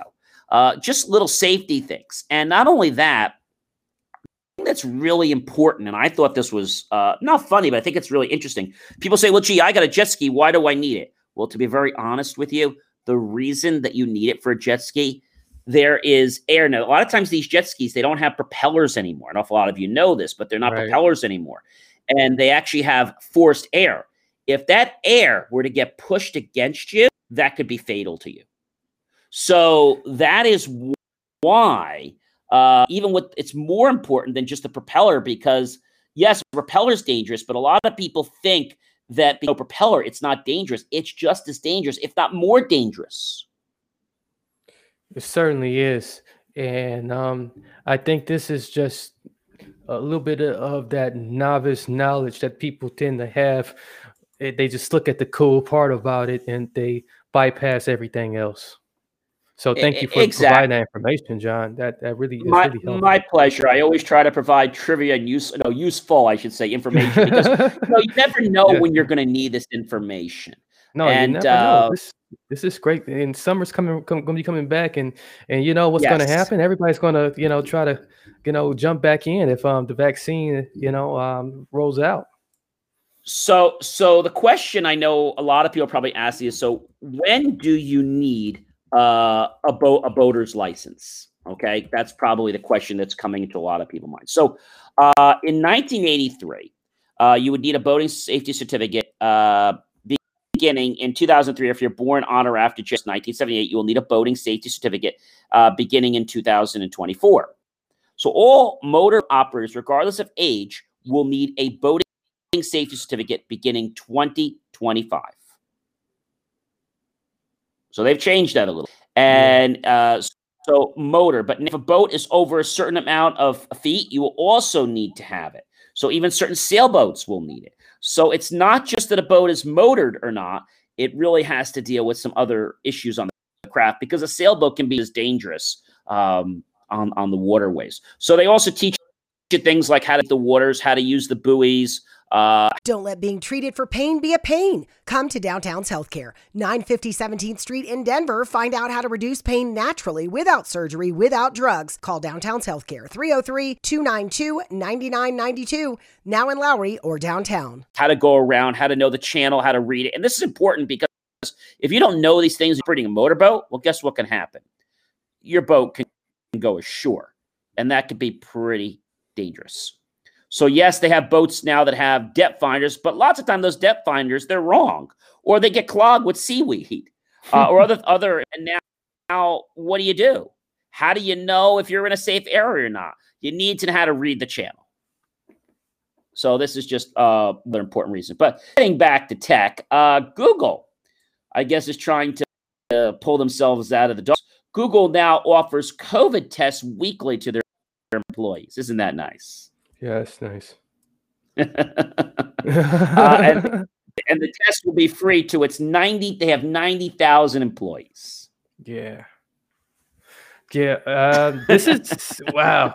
This is this is good that they're doing that. You know, uh, being that they do have a you know a huge ton of employees, I think this will be you know uh, definitely you know they'll be kind of ahead of the, the the the curve here uh, by uh, maybe potentially slowing slowing the spread here. Uh, so yes, yes. But I got to tell you, um, of course, this 4.5 million figure is assuming that every employee takes advantage of the offer. So it costs them 4.5 million to do this. And I guess they want to let people know this. I got to say something, Marcus. You know, when you do something out of the goodness of your heart, usually you don't want to be um, what was the uh, the saying? Uh, I'm religious, but you know, you go in the church and it's like if you're praying, that's great. But if you actually go into the street uh, and you have a trumpet, you tell everybody I'm praying. Well, I don't know. That that just that seems like it's taken something out of it, and really, you've already been paid, and Yeah, it there's no reward for you because Right. It really devalues it then at that point. So Exactly. I just think Google is hitting below the belt. I think this is nice they're doing this, but I think they're just pushing this out to say, "Hey, look at us! Look at us! Look at us! We're giving 4.5 million of our money to people." Okay, well, you should be doing that. yeah, And I working- mean, they got they got a they got a huge number of employees and you know and there's other companies that's already jumped on this uh, bandwagon already when when COVID was at its peak to, to get the employees to come back. Ex- ex- Exactly. And now they are saying that they're happy to give this to the new interns free of charge as well. Wow, this yeah, a real good class act they are. You know, so I know. And, and Google uh, created a website, okay, about the nationwide system for getting access to COVID tests, okay. Um, although it, its Alphabet division did briefly offer testing in some regions, uh, it wasn't quite true. So Google had done some other work for public, like creating a con- contact system. So they kind of, I don't know, they kind of lied about some things. Uh, and they worked with Apple and improving the information. And then here's the funny thing the site crashed. The site story crashed. So Google did so well, okay, because they own Google, Google owns them. They Yeah. made their site get so high with traffic that it crashed. About the fact Uh. that they're giving away free tests to their employees. Of course, their story is going to be Yeah. mainstream. So I, I I just feel there's no I don't know there's no rhyme or reason. How can somebody like Google be able to allow their own site to be pushed to the top? I think something like that should not be allowed. I think that right there, my friends, is an antitrust thing. Right bucket. Yeah, that's that's a clear example of the of the monopoly that they hold. You know, to to be able, be able to push a story and pu- push their website, you know, up the ranks like that. So, I'm yeah, not that's- saying that they should terrible. be able to write stories, but they should be able to rank just like everybody else does. And I think they should give us a little more information, Marcus, about what they look for in a site. I feel like it's just this big game. Yeah, yeah. There's there's, there's definitely you know a lot of stuff going on um, behind the scenes that you know they're they're not letting us know about, uh, and they, they you know they're going to keep getting caught. You know, it's just it's just a matter of time. You know, before before they just you know have to implode. I, I I agree, and you know, with these more antitrust cases brought against Google uh, and the Texas attorney, Texas Attorney General, and uh, a coalition now of 38 other states that are jumping on board. Those 38 other states can't be wrong. Now, it's not 49 other states, 38 states, but still, that that's a large population. That's more than half. Yeah. and uh, just just to shift a little more about Google, you know, they they announced the AirPod Max as we talked about briefly. Uh, this puppy starts selling for around five hundred fifty dollars, and um, it's a whole lot more than what you'd expected because uh, there's a lot now going on because of privacy debates. Um, and and I think right now, just the fact that uh, devices can monitor and hear things, you know, this is a this is a great problem, and um, so I, I think it's great that they're coming out with this new, uh, you know, this new thing, and they have new firmware for it and all this great stuff. But here again, uh, a five hundred fifty dollar headphone um, to detail experience is it really worth five dollars? I don't think so. I really don't think so. Um, on the um, on speaking about that and getting back into more about these cases, you, know, are you right now leaving away your privacy during the holiday season? What do you mean? All right, you lock your doors, you lock your car. At least I hope you don't do. A lot of people do in here in Franklin Lakes. They actually leave their car in the driveway and they leave their keys in the car. Oh, So don't do that. Uh, I'm not saying the people here are wrong, but you really shouldn't leave your keys in the car so that somebody can just say, hey, come and take me. We've had to literally put signs up in town that says, please lock your car and take your keys with you. The beauty, the beauty of smart cars, you just get in and push start, and it doesn't matter where the key is, it just starts. we wondered why, you know, hundreds of cars were being lost during the year, and it's because people made it so easy. Again, it's it's not saying it's right, but we really shouldn't make it that easy for people to take cars. Like, just leave the house open and uh, whatever you want, just help yourself. We're going to church, just leave everything open and just steal whatever you want. Just make sure you wipe your feet on the way out or way in. I mean, we're joking, but seriously, you know. Um, yeah. So, who's contributing to this? Well, let's talk about that for a minute. Amazon, Google, and Facebook. So, what am I actually talking about? Well, I thought you'd never ask.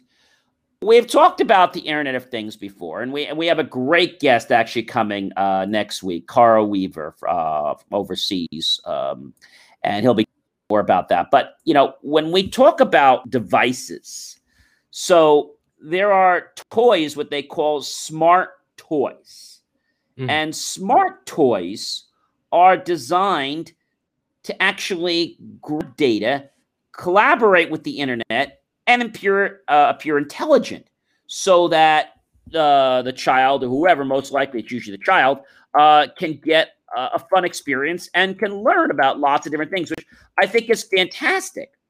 But beware, there's one particular toy. It's a smart toy on the market. It's a little bear, and there's some other toys as well. Uh, there's also another toy called Cayla. Now, Cayla actually had been restricted by the um, uh, by the Germans. So let's talk about Cayla. There's Elf on the Shelf, and they all operate the same way. So Cayla is a toy, and Cayla is uh, Bluetooth controlled with your phone. And basically, right. once she connects to your phone, she then has access to the internet, and she can, you know, grab data. And basically, she starts out when she's not hacked and says, "Hi, I'm Cayla. What have you done today?" Oh, I was just reading. Oh, that's so nice to hear. I went to a birthday party with two of my friends. I wish you could have joined me. And we had fun. We sang songs, and it was so, so much fun. Now, that's Cayla in a non hacked environment. In a hacked, hey, I'm Cayla, and now I'm in charge. Little creepy, isn't it? That is. You know, uh, it really takes you back to uh, that Chucky doll, that Mr. Good Guy doll. yeah, yeah, exactly. And what's happening, ladies and gentlemen, is that somebody, uh, predator, whoever, maybe close to you, because you know they don't have to be that far. Let's say they're at a mall or wherever they are, and now they hack into your Bluetooth because they have to be pretty close, but they could actually hack into your Wi-Fi and then hack into your phone. Right. So now what happens is when they hack into it, they can start putting all kinds of commands. Hi, I'm Cayla. So what what's your name? Megan? Megan, is that your real name? Yeah, what's your last name, Megan? Where do you live, Megan? And what town is that in, Megan? Oh, that's wonderful. Is that near a mall, Meg? And then they ask these like questions like this. Yeah. Do you have any brothers and sisters, Megan? Do your parents work? Do they work all day? When do they come home at night? Oh, they usually don't come home till late. Do you have anyone else that's home with you? Do you have like a grandmother? Anybody watching us? Yeah, I have a grandmother, but she doesn't come in until a half hour after I get home from school. So I'm here like for a half hour without them. This is bad information, Marcus. It is. Really bad you know, um, this is a, a perfect, you know, setup to, you know, to something that can end up being a, a terrible nightmare. Well, let's talk about another doll, and then I'll talk about the nightmare. And, and I don't really want to scare you, but I do want to put a little bit of concern in you uh, and your child's mind because here's the thing, ladies and gentlemen: would you hand out your credit card to a total stranger?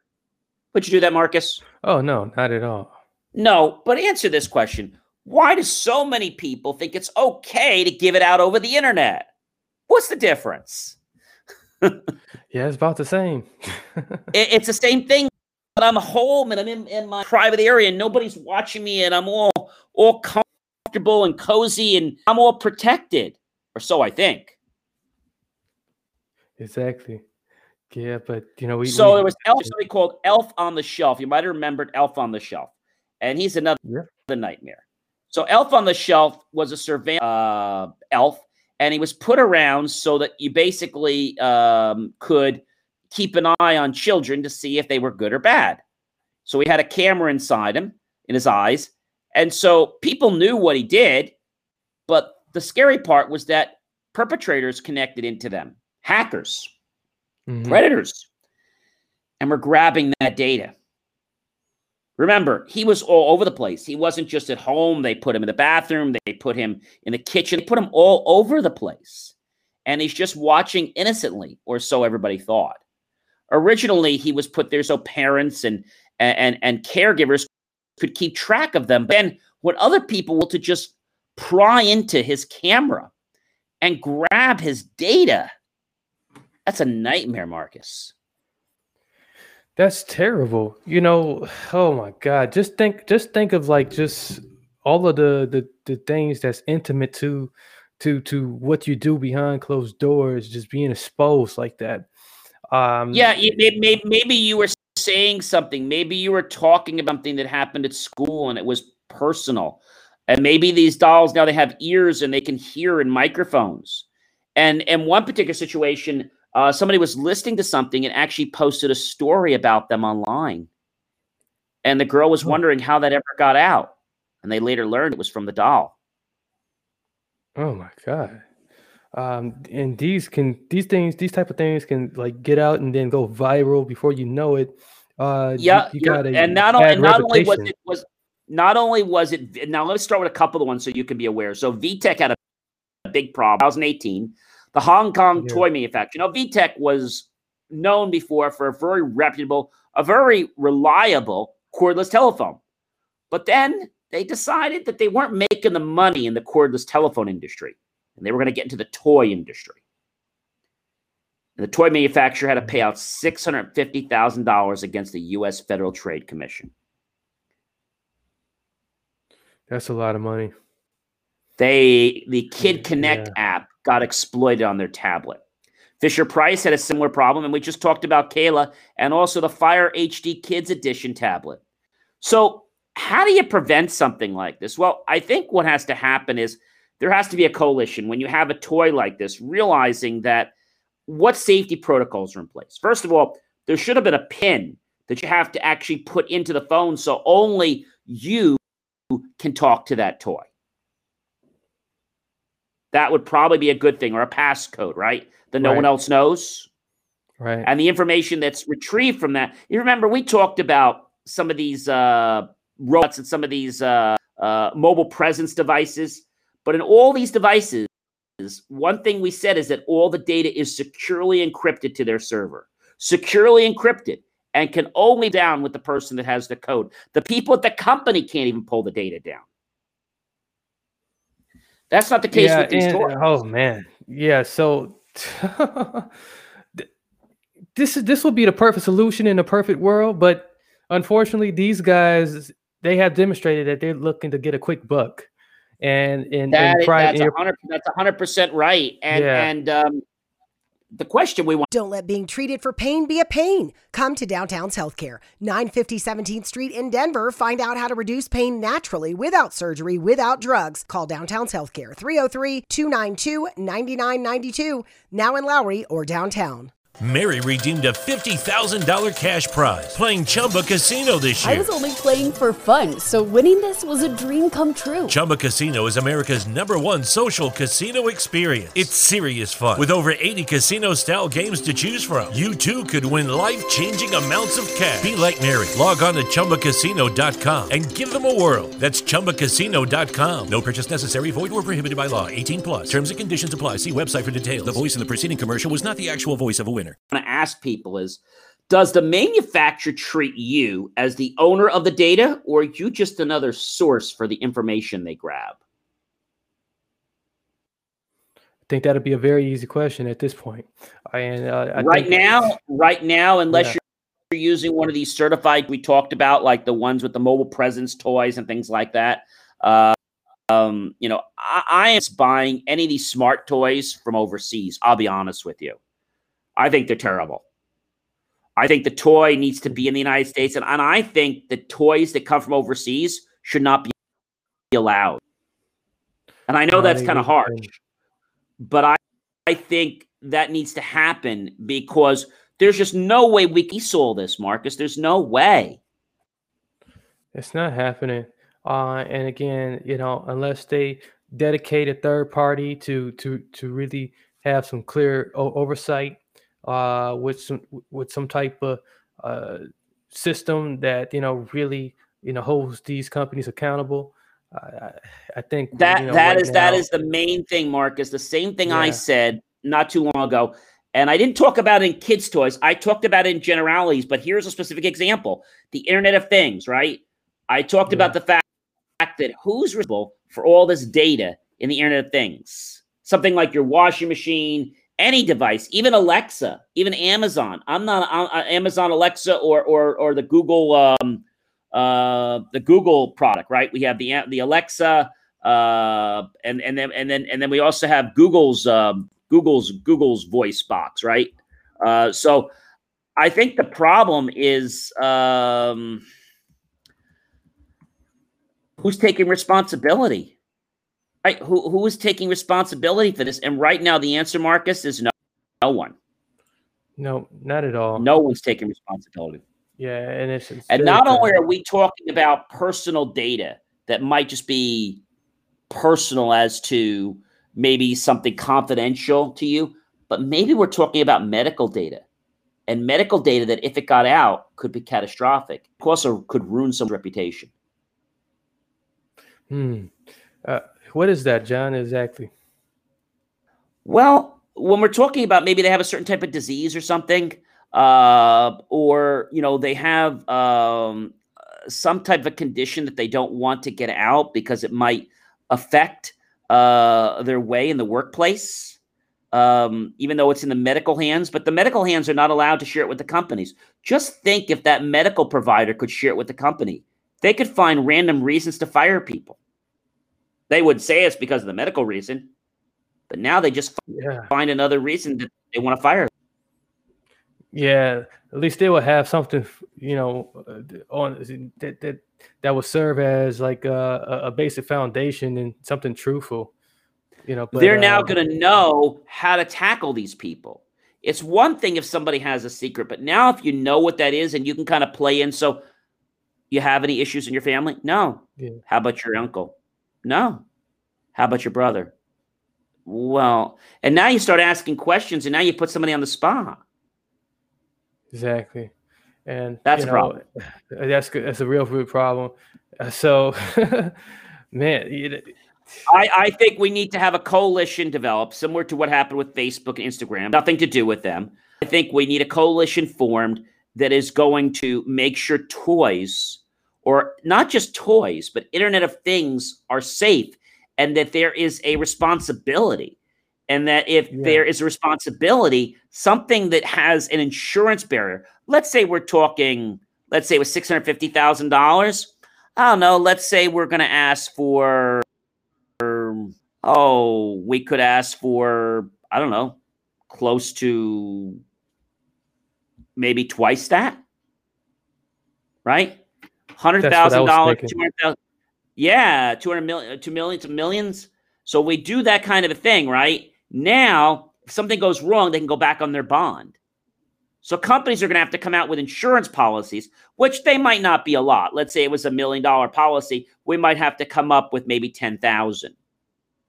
But if something goes wrong, then their policy can't. But it's an insurance type thing.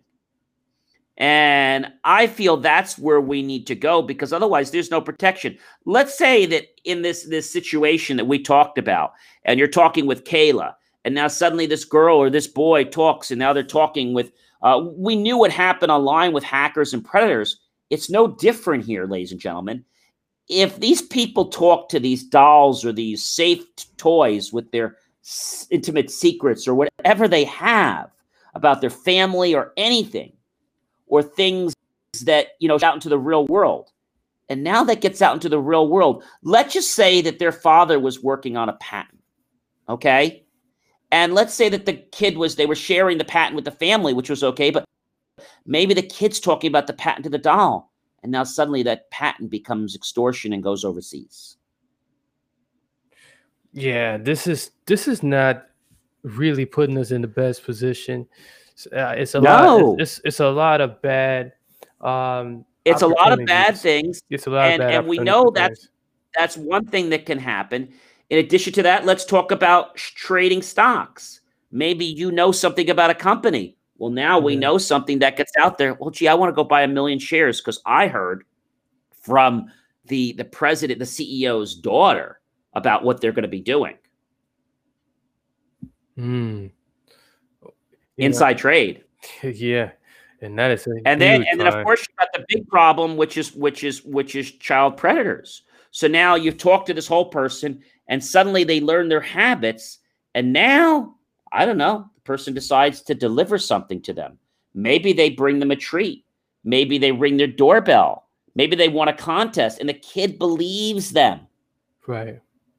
Maybe they learn when their birthday is, and maybe they learn that the kid is uh, taken advantage of because the parents always work, and now no one's taking, no one's really helping when their birthday. They're not really, they're not really, you know, doing anything for the birthday, and the person capitalizes on, and bam, And it's too late then at that it's point. it, it's too late. Way too late. now It's way too late. The person has built that bond, and and and and we're not here getting graphic, but to be honest with you, the damage has been done once they've agreed to let that person come over to celebrate their birthday because a lot more is going to happen than just wishing them a happy birthday. And the child doesn't know this. No, no, he or she doesn't. And uh, you know, if people are not really thinking about protecting the children, you know, and they're just again lining their pockets up and and really just trying to, you know, push it, push something out there fast and hurry, it it it tells a lot about you know just who they are. Yeah, yeah I, I think when we go to buy stuff i think we need to be careful about what we're buying. Yeah, understand the risks and knowing that you know like i said i, won't let an alexa in my home or a google voice. I have all kinds of technology but i won't allow them. Uh, and it's not because they're not great technology it's because the technology can be sold and now there's no privacy anymore marcus no, there's no privacy. Yeah. Ooh, I, I'm with you, John. I, I'm not. I'm not. You know, I'm glad I don't have a, a an Alexa or anything that captures captures voices or conversations. So Uh, you one know, thing so I yeah. do want to tell you, one thing I do want to tell you about that you do have that a lot of people don't know about, and that's disabling their assistant on Microsoft Assistant. So a lot of people, when they get Windows 10, uh, they basically can they don't realize that the you know the Microsoft whatever her name is um Cortana? you know uh, what Is what is her name Cortana? Cortana yes Yeah. so a lot of people think uh, that if you just click on disable that Cortana is is is done she's not uh, you actually can go to your start key uh, you go on the settings and once you've gone on the settings, you can select privacy in the left panel and look for the speech, inking, and typing and click stop getting know me. Now, that's one thing that is supposed to take care of it. I don't trust Yeah. it.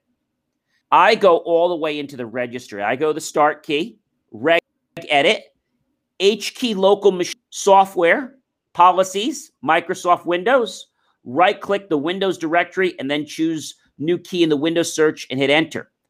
At that Windows search in the right hand side pane, right click the empty area and choose new D word 32 value. Type in allow Cortan- Cortana, capital A, lowercase L L O W, capital C, lowercase O R T A N A, and hit enter. Double click on allow Cortana and type in zero under the value. Save it, reboot your computer, And Cortana is not going to have any bit of access to your computer, one bit at all. you know, that's that's just crazy. You got to go through so much just to get rid of the thing, you know. And um, and here I am all this time thought thought that just that disable was it was just enough. It's not enough. It's not enough. Can you imagine how many you know uh, Americans and people around the world uh, don't even know that? I know, I know, and, and, a lot of people aren't doing things wrong, and, and they're not after people. But you know, the truth of it, the matter of is this: just so you guys know, when you're on phone calls and stuff like that, your phone calls are being monitored. Okay, uh, not by your neighbor or anything like that, but they're being monitored by, uh, let's say, different government agencies, and they're not coming after you for your private conversations. Okay, they're listening for certain keywords. Yeah if those keywords come up so many times, then they'll start manually listening to your conversation. So that's what it's about. That's why I say to you when you're on the telephone, even if you're joking with somebody, don't do that. Uh, because yeah.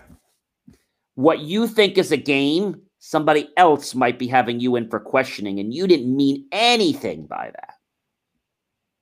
So we are in a free society, ladies and gentlemen but we need to be careful when we use technology. Just like when you're on the plane, you don't say certain four letter words, right? No. Right? So you understand what I'm saying.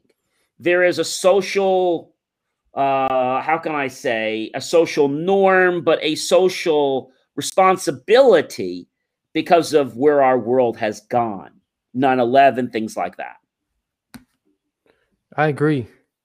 And um, it was it was because of 9-11 mm-hmm. that you know really changed the way we look at our privacy the way we look at you know just um, how safe we really are the um, when i was traveling uh, just the other day traveling uh, to see my folks you know when you travel to the airport now i mean we have to wear the masks and all that kind of stuff obviously uh, one change that happened is you know about the 311 rule where you can have uh, you know it's uh, the three ounces uh, one bag, uh, and and one kit. So you can have three bottles, uh, uh, basically one ounce each, and one bag, one whole mm-hmm. item. Now they allow you to have one additional bottle, which is can be up to twelve ounces, that can have your sanitizer in it. That is the only difference, and they scan that separately. But now they're starting to do other things, Marcus. When you go to the airport, uh, they didn't do this at my airport yet, but they're starting to do this around the globe in some of the larger airports. When you go there, you're going to take your your license out. You're going to scan your license into a scanner. You're then going to pull your mask down. It's going to grab your face to let you know whether you validated. If you are, the door will open to let you through. So, so with this, you know, uh, what I'm thinking of then is the is this this will ultimately uh, not slow down lines? Am I correct? This it, will, it's not going to slow down lines it's not going to slow down lines, but my question is this, Marcus. Your information is being captured now, right? Right. And where is that information going? Are they really just scanning your photo and your card for a match? Which that'd be great if that's all they're doing. But yeah, I don't trust that's, them. That's it. Yeah, if that's it, then fine. I don't. I don't trust. I, you don't know, like uh, because we know when we buy an airline ticket, that's it. You know, you buy an airline yeah. ticket, you you board, that's it. But now with this extra step here, you know, um, this is this is a real good chance to like sell to a third party. They can, uh, you know, exactly. sell to sell to the government if they want to, because you know, because at any time the government can say, hey, you know, let's see who was on the on the plane and exactly exactly my point as more and more venues and we'll talk about this on another show next year is touchless. Now you've been to airports before where you know you have to put your hands up or you can go through a pat down. Well now they're coming up with something called touchless they're trying out you can literally walk through and it does a scan of your body as you're walking through and you can keep your social distance. Because the problem with guards and stuff is that they've been close to you right Right. So now they're trying to eliminate the whole thing with touchless technology. I think that's a pretty cool thing. It's a pretty good thing, but we know what happened back when they had this technology years ago. How we had people in back rooms that weren't doing ethical things. So as long long as the technology yeah. does what it says it's supposed to do and only indicate things uh, basically that the software is not presenting images to the guards unless the image is a violation. Yes. I- that that's the problem. There there should be no there shouldn't be an image shown for every person that walks through. It should truly be an ai system that learns and only presenting if there's an issue. So I, I think yeah. there's a lot of social responsibility that has to happen, but we'll talk more about that as we uh, as we get next year. There, there's a lot happening. So uh, uh, parents, kids, you know, be careful if you're getting some type smart toy. Are you really uh, giving away your privacy with that toy? And just because your kids are not on the TV. Do you suffer from chronic hip, knee, or shoulder pain? Avoid drug dependency and surgery with Downtown's Healthcare in Denver. Downtown's Healthcare offers regenerative therapies that stimulate the body's self healing process. Call Downtown's Healthcare at 303 292 9992, now in Lowry or downtown. Mary redeemed a $50,000 cash prize playing Chumba Casino this year. I was only playing for fun, so winning this was a dream come true. Chumba Casino is America's number one social casino experience. It's serious fun. With over 80 casino style games to choose from, you too could win life changing amounts of cash. Be like Mary. Log on to ChumbaCasino.com and give them a whirl. That's ChumbaCasino.com. No purchase necessary, void, or prohibited by law. 18 plus. Terms and conditions apply. See website for details. The voice in the preceding commercial was not the actual voice of a winner. Uh, or you be leery uh, what toy they're using and, and what information are they telling that toy. I think that is uh, really something that we all have to think about because if we don't think about that, Marcus, uh, the cost to that could be so priceless. I mean, really Very, priceless. Yeah. Now, uh, there are. I want to just talk about a few trends that are going to be happening for us because uh, you know, 2021 is uh, just around the corner. And I know uh, our last show for the year, and then what do we have? We have a we have a a little bit of a collage of shows. Uh, I believe on New Year's Eve, uh, there's something at two o'clock and five o'clock. But this is our show for for um, you know for 2020, and um, when we wrap up the year, I like to talk about the trends. So there are lots of trends coming up. And um, we follow something called Gartner. And one thing that's coming up is called IOB, the Internet of Behavior. So you heard of Internet of Things. Well, IOB basically gets to learn about you and based on your behavior and based on your actions. And based on that thing, so we're hearing all these acronyms now. So this new type of uh, IOB is use, uh, using data to change behaviors. Uh, for example, if you get too close to a building, uh, maybe they'll go ahead and alert you because you're getting too close and maybe you don't have a mask on.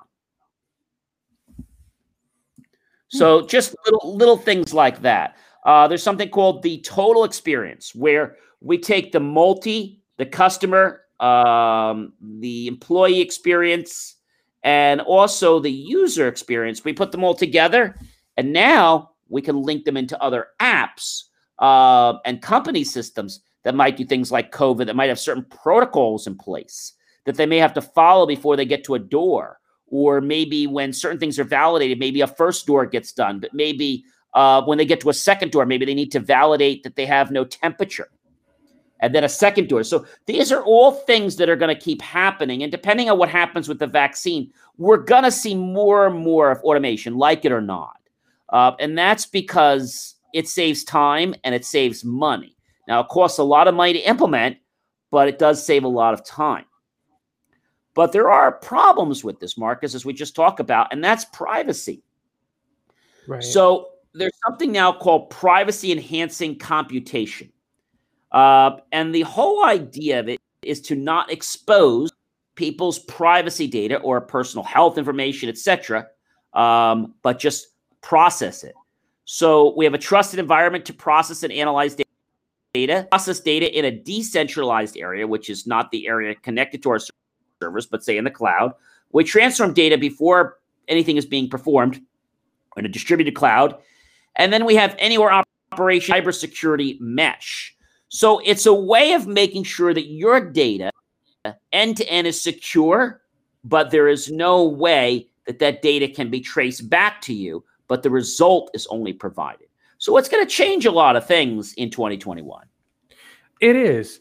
And um, and as you mentioned, you know, if if we don't have a full full wide uh, countrywide um, you know uh, vaccine uh, round that you know that hits everyone in time enough, um, automation will rule us. But you know, privacy will be a big concern, and um, just that balance I, I want. I, want, I want to share some other brighter news. You, you know, getting ready to celebrate New Year's. I know it's going to be a little bit quiet this year.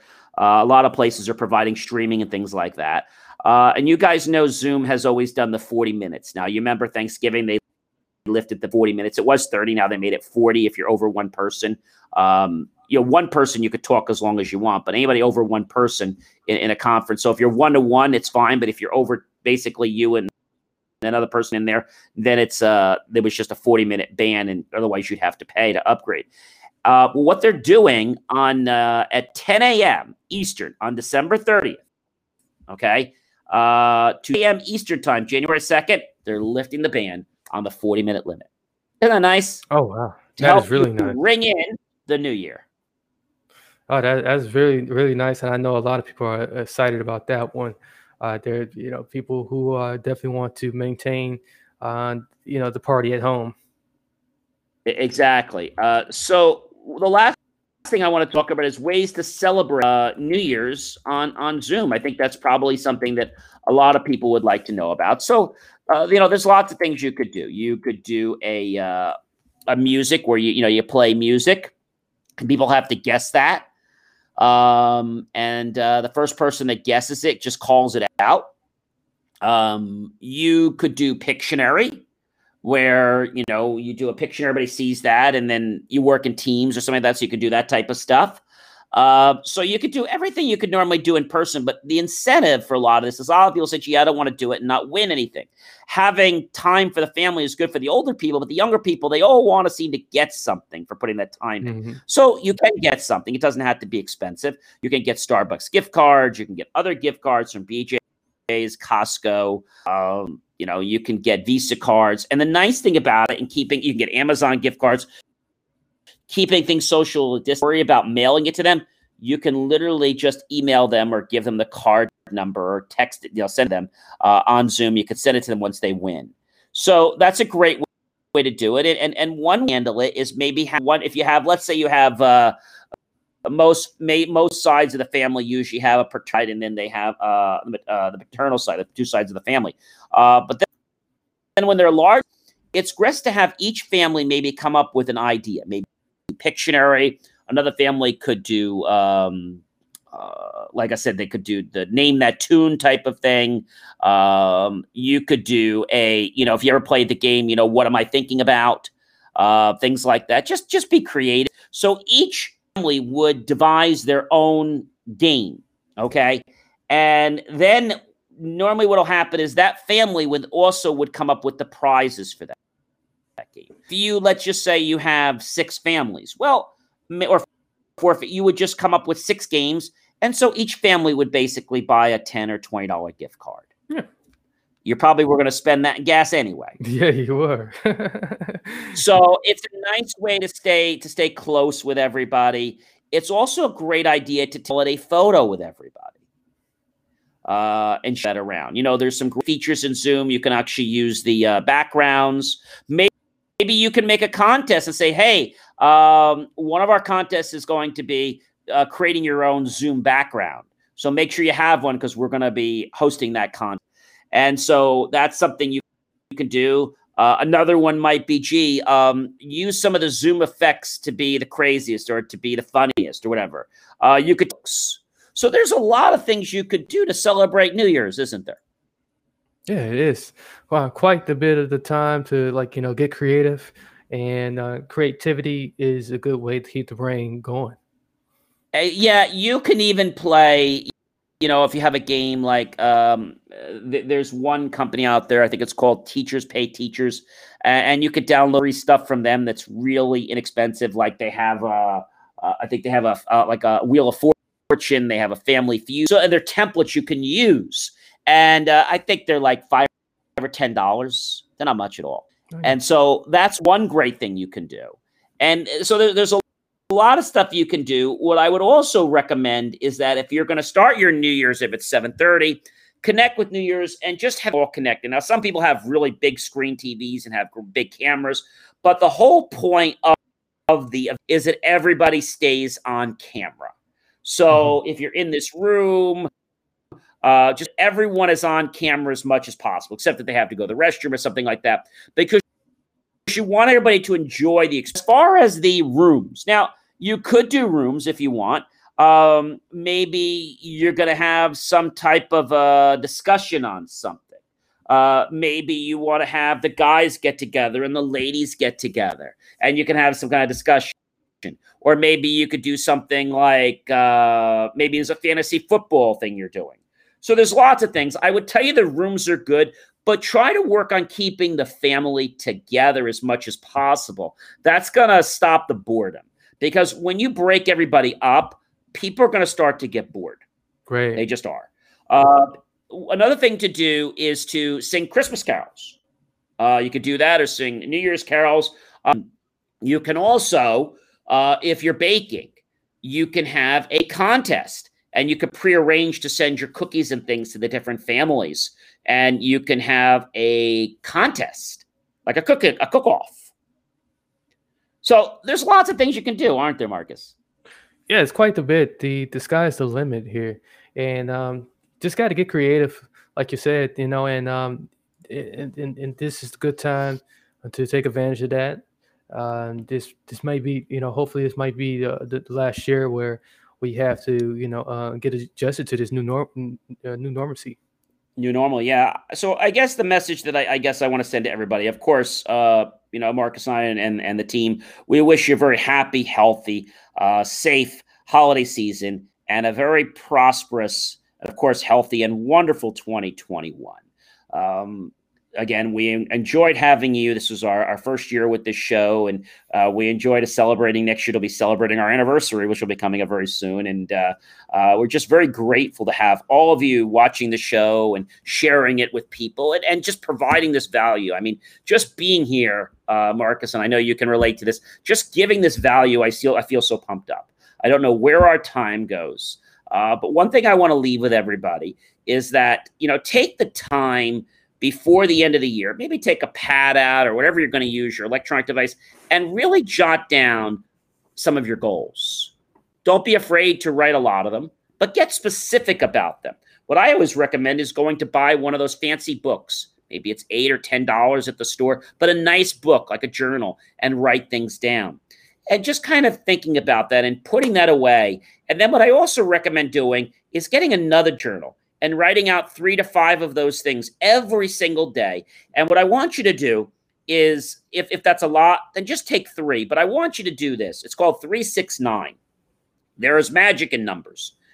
So if you take those three or whatever you have, no more than nine, and basically take them and just really focus on them, really think about what it's like that you've achieved that. Do that six different times a day. Do it for at least nine seconds, and you will feel better. And you're going to see that your brain is going to start pulling you. But every single day, you've got to write them out, and you've also got to spend that nine seconds just six times a day. Can you all do that?